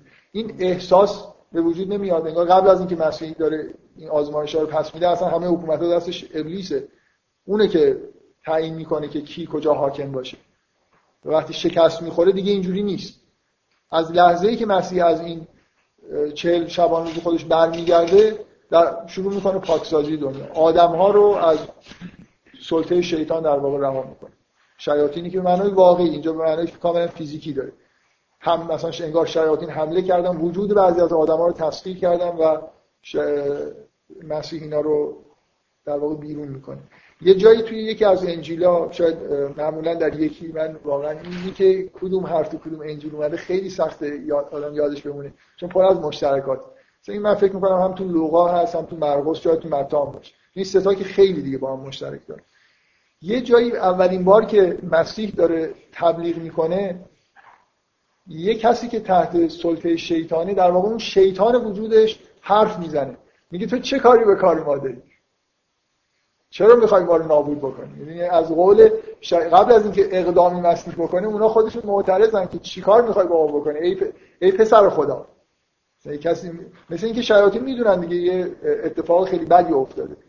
ظهور مسیح به معنای اینه که اینا در واقع از این قدرتی که توی زمین داشتن نسبت به آدما باید دست بردارن. و این تم توی تمام انجیلا هست. اینکه مسیح در واقع کسی که شیاطین رو دور می‌کنه از انسان. و این این اصلا ربطی به این نداره اون آدما ایمان بیارن یا نیارن ملک... مسیح ملکوت خداوند رو در زمین استقرار میده. این یه طرف ماجراست. طرف دیگه ماجرا که ما مشابه یه همچین اعتقاداتی رو داریم یعنی این در اون جنبه منفی ماجراست که مسیح پاکسازی می‌کنه. از طرف دیگه ظهور مسیح به معنای سلطه پیدا کردن و نزول روح القدس به عالم خاکی شما همتون احتمالا توی اعتقادات شیعی اینو شنیدید. من اعتقادات شیعی هم خوب بلدم. بلدم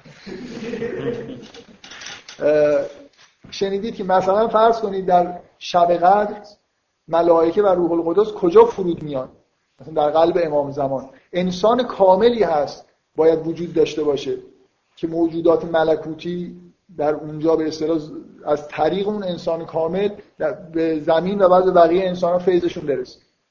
مسیح کسی که روح القدس رو به عالم خاک میده یعنی اصلا این ماجرا ماجرای تکوین حضرت مسیح از طریق روح به اصطلاح اینکه مریم توسط روح خدا باردار میشه و مسیح رو به دنیا میاره مسیح از یه طرف داره مثل مثل یه مدیوم رفتار می‌کنه. یه موجود انسانی با معصومیت کامل تجلی کامل روح القدس که حضورش تو کره زمین در واقع منجر به این میشه که روح القدس انگار کره زمین رو اشغال می‌کنه. شما در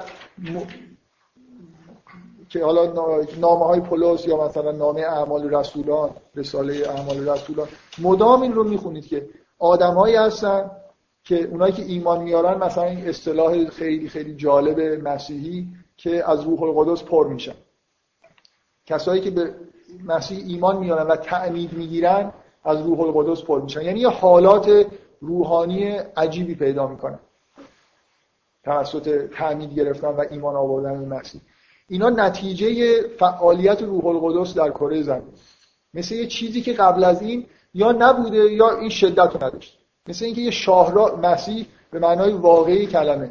یه شاهراهی رو باز می‌کنه از ملکوت که علاوه بر اینکه این شیاطین دارن اینجا پراکنده میشن که این موجودات آسمانی وارد زندگی انسان ها بشن. چیزی که قبل از مسیح امکانش برای انسان ها وجود نداشته. تجربه های روحانی عرفانی مثلا تجربه های توحیدی چیزایی که در واقع قبلا به سختی به دست می اومد بعد از اینکه مسیح ظهور می‌کنه برای آدمای خیلی عادیتری در واقع ممکن میشه.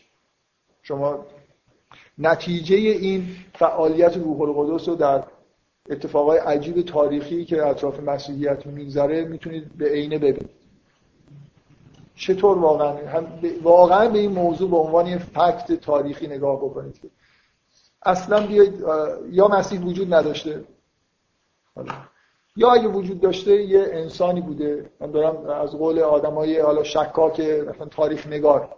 چیزی یه اتفاق تاریخی ما در کره زمین داریم.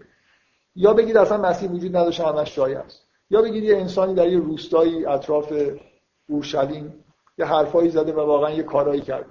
حالا احتمالا تو گزارشش اقرار هم شده یا نشده.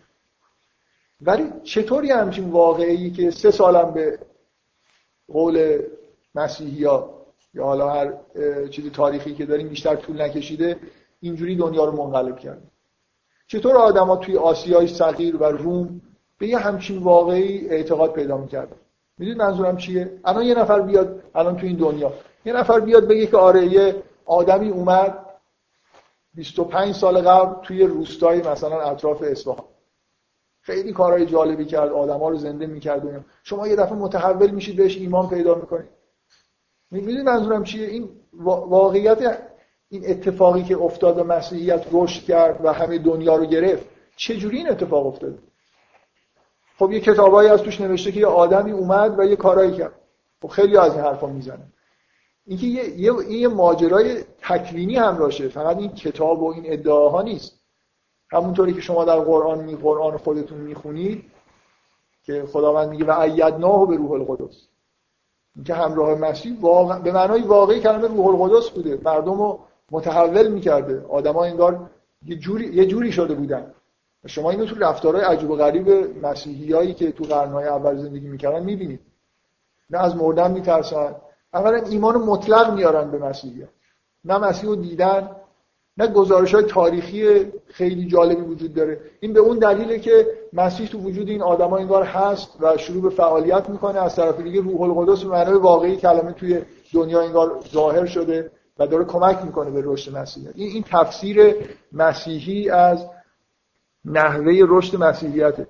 چیزی نیست به غیر از اینکه به معنای واقعی کلمه انگار شیطان شکست خورده. انسان ها آماده یکتاپرستی شدن به معنای واقعی کلمه انگار یه مزاحمت هایی که تو کره زمین بوده برطرف شده.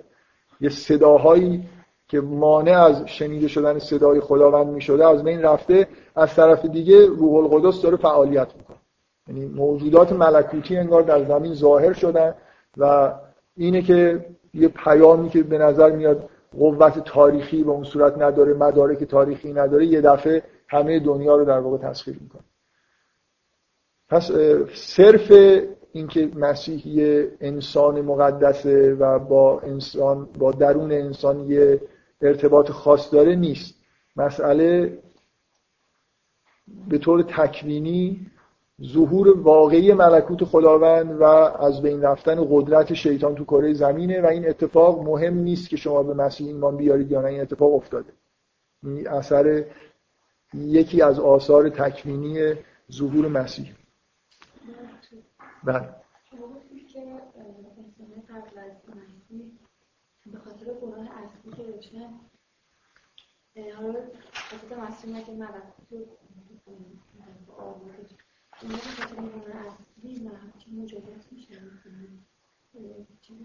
گناه انسان قبل از ظهور مسیح زمینه های گناه های دیگر رو فراهم کرده نجات سخت شده و مسیح نه اینکه غیر ممکن شده نجات به معنای اینکه به هر حال انسان می‌تونه توبه بکنه می‌تونه به راه راست اینا, اینا وجود داشته. ولی اون اثر گناه تکوینی به صورت سلطه شیطان در محیط وجود داره. بنابراین نجات پیدا کردن سختره به اضافه اینکه اون گناه اولیه هنوز پاک نشده. بنابراین نجات مطلق هنوز ممکن نیست. حالا من هنوز همه حرفام تموم نشده. بذارید بذارید به یه نکته اشاره بکنم. به یکی از شواهدی که مسیح آمدانه این کارو می‌کنه.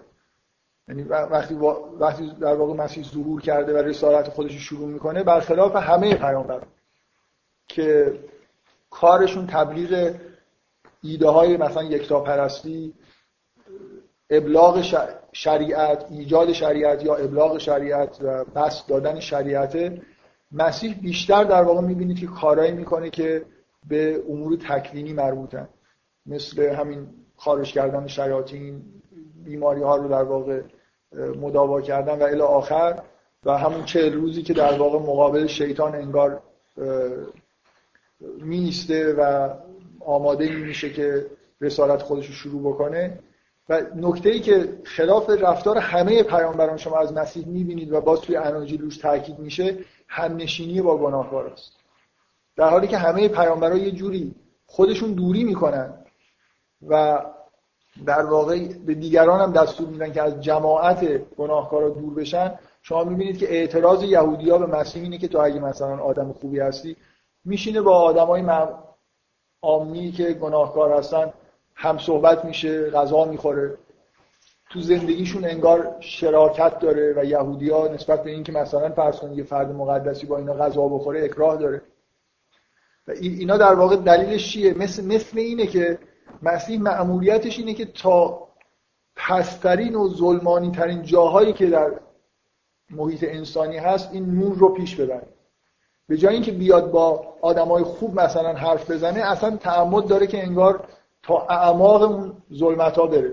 با بدترین آدما با انسانهایی که مرتکب گناه های کبیره شدن یه جوری انگار هم صحبت میشه. اینجوری انگار روح القدس داره به همه جا سرایت میده. تا انتهای اون چیزی که در واقع جاهایی که بشر رفته همه یه نوری در واقع بهش بتابه این این ویژگی رفتار از مسیحی که شما تو پیامبران دیگه نمی‌دید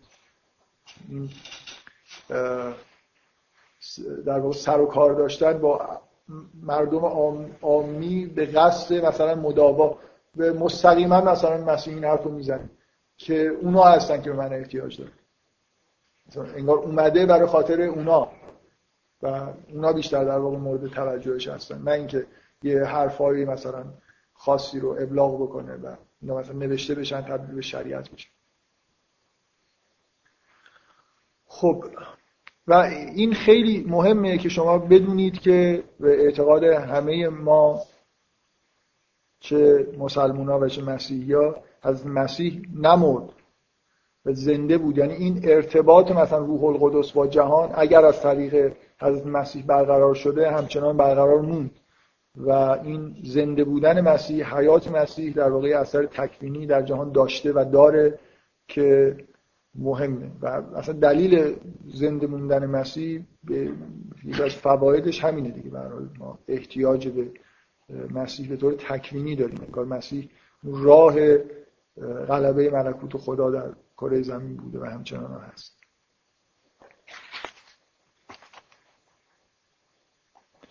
پدیده تاریخی که مورد تایید همه ادیان باز هست اینه که شما دیگه نمی‌بینید بعد از ظهور حضرت مسیح اون عذابای دست جمعی که خداوند در کره زمین اقوامی رو از بین می‌برد به اون صورت به اصطلاح شکل بگیره. خداوند انگار یه جوری پاکس افرادی رو که حکومت های شیطانی که به وجود می اومد رو گاهی پاکسازی می‌کرد. قوم هایی رو کلا از بین می‌برد. مثل طوفان نوح که دیگه مهمترینشه به اضافه چیزهای دیگه که در قرآن هم زیاد ازش یاد میشه این دوره آخر و زمان بعد از این اتفاقی که در جهان افتاده انگار نیاز به این جور تنبیه های شدید عمومی از بین رفته. برای خاطر اینکه اون قدرت های شیطانی دیگه به اون صورت مسلط نیست. و فراموش نکنید که حداقل به روایت موثق همه اناجیل اون چیزی که یحیی که در قرآن هم مصدق به در واقع زمینه ظهور مسیح رو داره آماده می‌کنه چیزی که مدام به مردم و پیروان خودش میگه اینه که آماده ظهور ملکوت خداوند باشه. ملکوت از ملک و از فرمان روایی میاد. فرمان روایی خداوند بعد از حضرت مسیح در زمین برقرار شد. این یه نکته خیلی مهم در مورد اینکه چه اتفاقی در زمین افتاده به طور تکوینی. و فقط این شکلی نیست که مسیح حرفایی زده باشه یا اخلاقی از خودش نشون داده باشه که روی مردم تاثیر بذاره که اون جنبه تشریعی هست ولی این جنبه تکوینی جزء ایمان مسلم مسیحی است که آثار تکوینی در واقع ظهور مسیح داشت. بیایید به یه بخش یه خورده سختتر ماجرا. من سختتر از در اینکه شما قبول بکنید. چون همه شما میگید که در قرآن نوشته که از مسیح مصلوب نشد و اگه من بخوام از آثار تکوینی مصلوب شدن مسیح صحبت بکنم همتون یه جوری احساس می‌کنید که خب این واقع اتفاق نیفتاده بنابراین این حرفا غلط.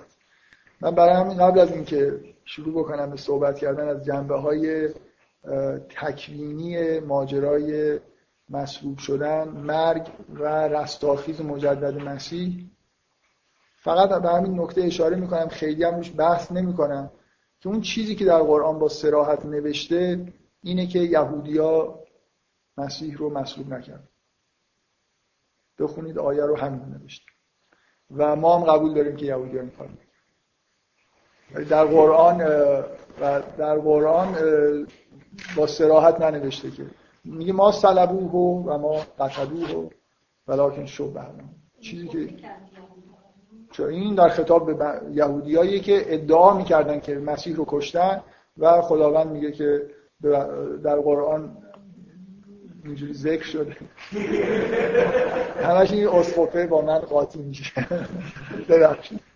آره در قرآن اینجوری ذکر شده که یهودی ها این کار نکردن. بنابراین می‌خوام بگم اون سراحتی که بعضیا فکر می‌کنن که به طور بدیهی در قرآن انکار شده رو یه خورده از ذهنتون پاک کنید. در این احتمال فعلا بدید که شاید اتفاقی که افتاده مسلوب شدن مسیح بوده ولی به دست یهودی ها صورت نگرفته و ادعای بیخود می‌کردن که ما این کار کردیم.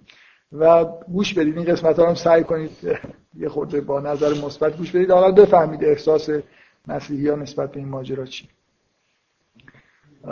بعدا در مورد اون آیه صحبت می‌کنیم. میگه که میشه نتیجه این راهو باز گذاشت که مسیح مسلوب شده باشیم اون چیزی که در واقع در مسلوب شدن مسیح مسیحی ها می‌فهمن خیلی می‌دونید اصلا این کلا یه ماجرای خیلی در واقع عمده ای توی اعتقادات مسیحی است اعتقاد به مسلوب شدن مسیح. و من فکر می‌کنم که آدم های تجدید نظر طلبی الان وجود دارن که معتقدن که میشه اعتقاد به تجسد رو از مسیحیت حذف کرد. یعنی لزومی نداشته باشه که هر مسیحی معتقد باشه که مسیح همون خداونده که به صورت انسان ظاهر شد. ولی فکر می‌کنم همون آدما معتقد نیستن که میشه اعتقاد به مصلوب شدن و رستاخیز مسیح رو از مسیحیت حذف کرد. یعنی می‌خوام بگم حتی اعتقاد به مصلوب شدن و اعتقاد به صلیب به عنوان نماد مسیحیت اصلا صلیبه حتی نسبت به تجسد قوی تره در مسیحیت.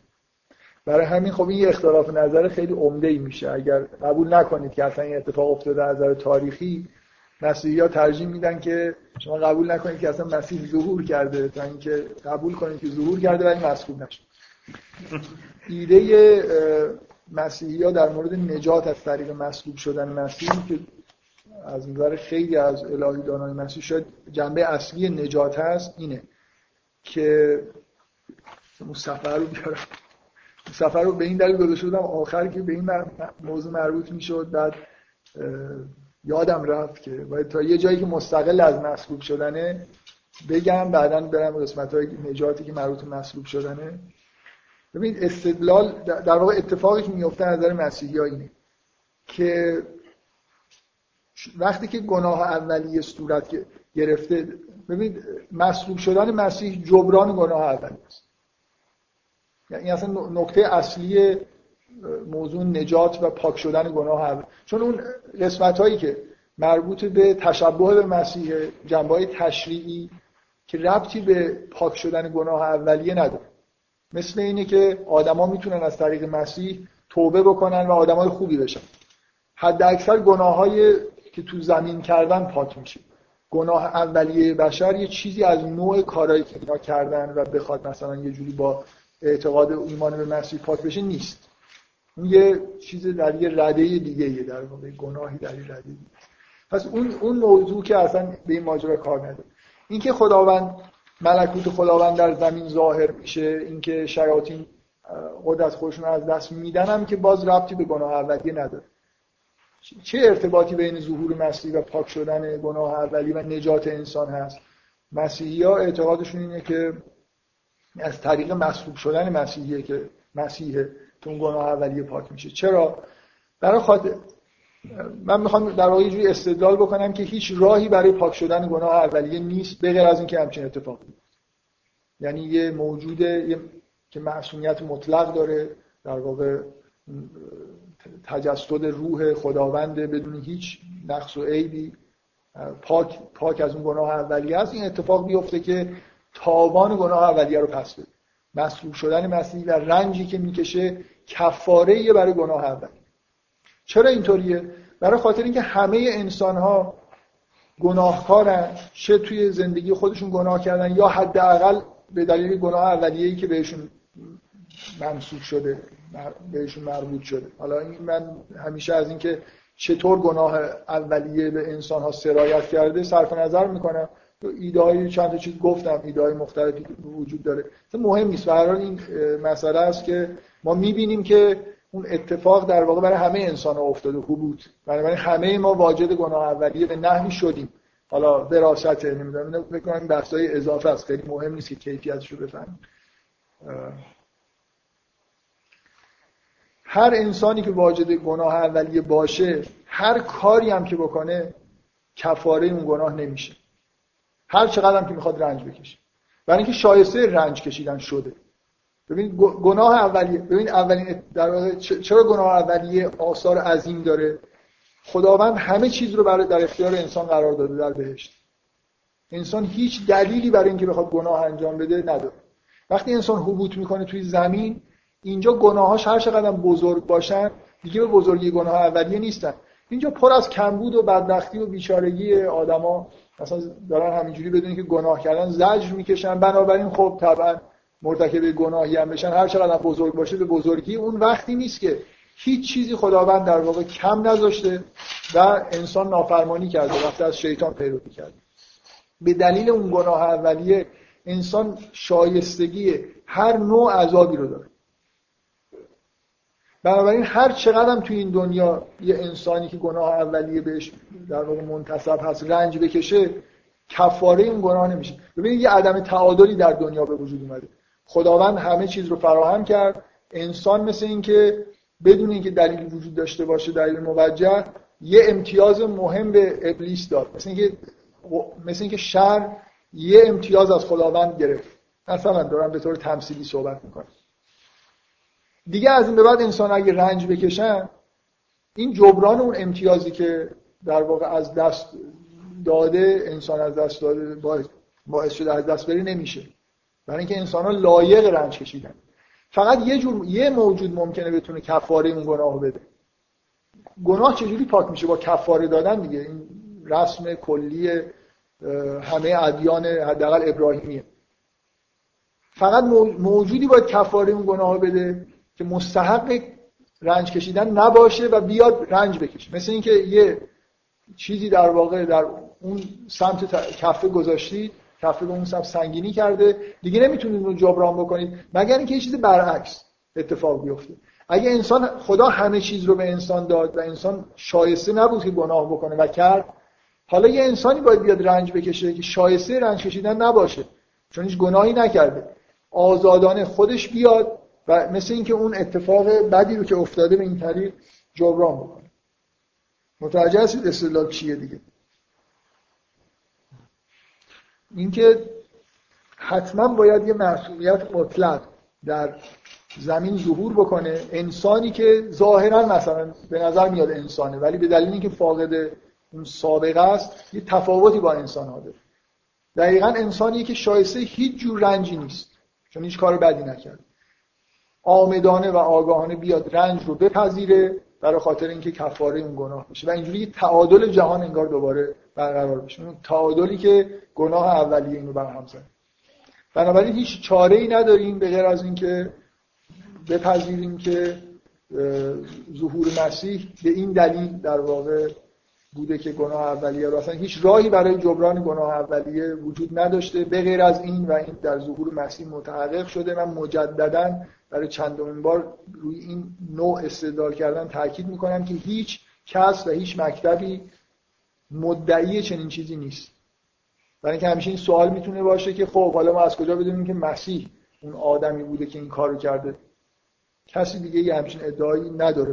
بنابراین تنها کسی که می‌تونه این کارو کرده باشه مسیح اصلا ایده ها در واقع ایده های ظهور مسیح. پس مسیح آمدانه رنج می‌کشه مصلوب میشه قبول می‌کنه که در واقع از طریق مرگ و رنج خودش گناه اولیه انسان رو باز خرید بکنه و این ایده که از اساسی ترین ایده های مسیحی می‌بینید که من مثل مارکسیستا نیستم که مثلا بیام بعضی از جنبه های مسیحیت رو نگم اون که ضعیف همشون همشون آره. یه ایده ای که یادم نیست الان شاید از آگوستین باشه یا کسی دیگه که مسیح رو می‌خوام تشدید بکنم که این مصلوب شدن ببینید مصلوب شدن علاوه بر کفاره بودن که از نظر مسیحی ها ضرورت داشته که این کفاره پرداخت بشه. حالا اگر روز قیامت از بعد اینکه مسیح این عمل رو انجام داد روز قیامت برپا بشه اون وقتی که خداوند از گناه اولیه بشر نمی‌پرسه. این توسط مسیح پاک شده. حالا میمونه که آدما در زندگی خودشون چی کردن؟ متوجه هستید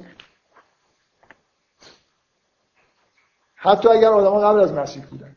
فرق نمی‌کنه. ما هممون مورد بازخواست قرار می‌گرفتیم از همه گناهانمون از جمله از گناه اولیه که به این طریق گناه اولیه شسته شده. بنابراین الان اگه روز قیامت برپا بشه فقط حساب زندگی خودتون رو می‌رسن دیگه نمیگن که اون گناهی که باعث حبوط شما شد اون رو پاک نکردید. اون پاک شد این تاثیر تکوینیه. مهم نیست که شما اعتقاد به مسیح داشته باشید یا این شانسیه که به برای شما هم هست. گناه اولیه رو میگم که بر فرق نمی‌کنه. اونا هم از گناه اولیهشون پرسیده نمیشه. مسیح گناه اولیه رو پاک کرده توسط رنجی که کفاره که پرداخت کرد کفاره که مستحقش نبوده. همونطوری که خداوند مستحق این نبود که نافرمانی بشه. آره حالا بذارید در مورد در مورد ایده مکمل اون ایده مبارزه باشه توی مصلوب شدن صرفا مسئله کفاره دادن نیست. یه چیز مثل در واقع تکمیل مبارزه با نیروهای شیطانی هم هست. این ایده فکر می‌کنم از آگوستین. الان یادم نیست واقعا که کجا در اولین بار کی این ایده رو داده. ولی ایده ایه که در حداقل تو قرون اولیه در الهیات مسیحی خیلی طرفدار داشته. مسیح رو تشبیه می‌کنه به قلاب ماهیگیری. مثل قلاب ماهیگیری که یه تومه ای در واقع سرش می‌ذاریم میندازیم برای خاطر اینکه ماهی ها اون تومه رو ببینن. فریب بخورن و بعد به قصد اینکه اون تومه رو بخورن بیان ولی تو قلاب گیر بیفتن. مصلوب شدن مسیح مثل تکمیل مبارزش با شیطان. مثل اینکه خودش رو در اختیار نیروهای شیطانی قرار میده به تمام معنا. اینکه مسیح خودش خودش رو تسلیم می‌کنه. اجازه میده مثل, مثل اینکه ببینید این ایده مسیحی اینجوریه که انگار جسم مسیح مثل اون تومه سر مسیح واقعا انسان به معنای متعارف نیست. در درونش انگار خداونده. نیروی لایزال و بینهایتی وجود داره. ولی به دلیل اینکه تجسد پیدا کرده موجودیه که شیطان ممکنه حوض بکنه بهش حمله بکنه. و این کارو می‌کنه. مسیح خودش رو در اختیار نیروهای شیطانی قرار میده. مثل اینکه تمام شیاطین جمع میشن برای اینکه مسیح رو از بین ببرن. در مرگ مسیح مشارکت بکنه. و مسیح این اینجاست که به همه نیروهای شیطانی در واقع پیروز میشه. شاید مثل اینکه این نیروهای شیطانی حالا در قالب اونایی که داشتن مصلوبش می‌کردن در به معنای تکوینی هر معنایی که می‌خواید بدید دشمن مثل اینکه دشمن خودشون گیر انداختن و حالا همه دارن جشن و پایکوبی به پا کردن که عذابش بدن عذابش میدن ظاهرا میکشنش و رستاخیز مسیحه که به معنای پیروزی قطعی مسیح به همه شیاطین. در واقع انگار همه همه رو جذب می‌کنه مثل قلاب ماهیگیری عمل می‌کنه. همه رو برای تومه آماده جذب می‌کنه همه بیان مثلا مشارکت بکنه و بعد همه در مقابل مسیح شکست می‌خورن. اینه که بزرگترین جشن مسیحیت جشن رستاخیزه. بعد از سه روز مسیح بعد اینکه جسمش در واقع یه جوری انگار مرده برمیخیزه. از مرگ رو در واقع شکست میده. همه چیز رو شکست میده و به آسمان عروج می‌کنه. این پایان مأموریت مسیح. به غیر از اینکه داره کفاره گناهان رو میده مثل اینکه انتهای جنگش با شیاطین هم هست. مصلوب شدن ظاهرا مردن و مجددا برخواستن. خب. بذارید دیگه من فعلا درسم رو این جلسه تموم بکنم. اینا اینا نکته های مهمیه هر چند الان آدمایی هستن که زیر بعضی از این حرفا می‌زنن این آثار تکوینی ظهور مسیح خیلی بهش اهمیت نمیدن. مثل پولکلیش یا بولتمان ولی مطمئنا اینا از عقاید مهم مسیحی هست. خب. ببند آه شما ایمیل برای من فرستادید. لازم نکنید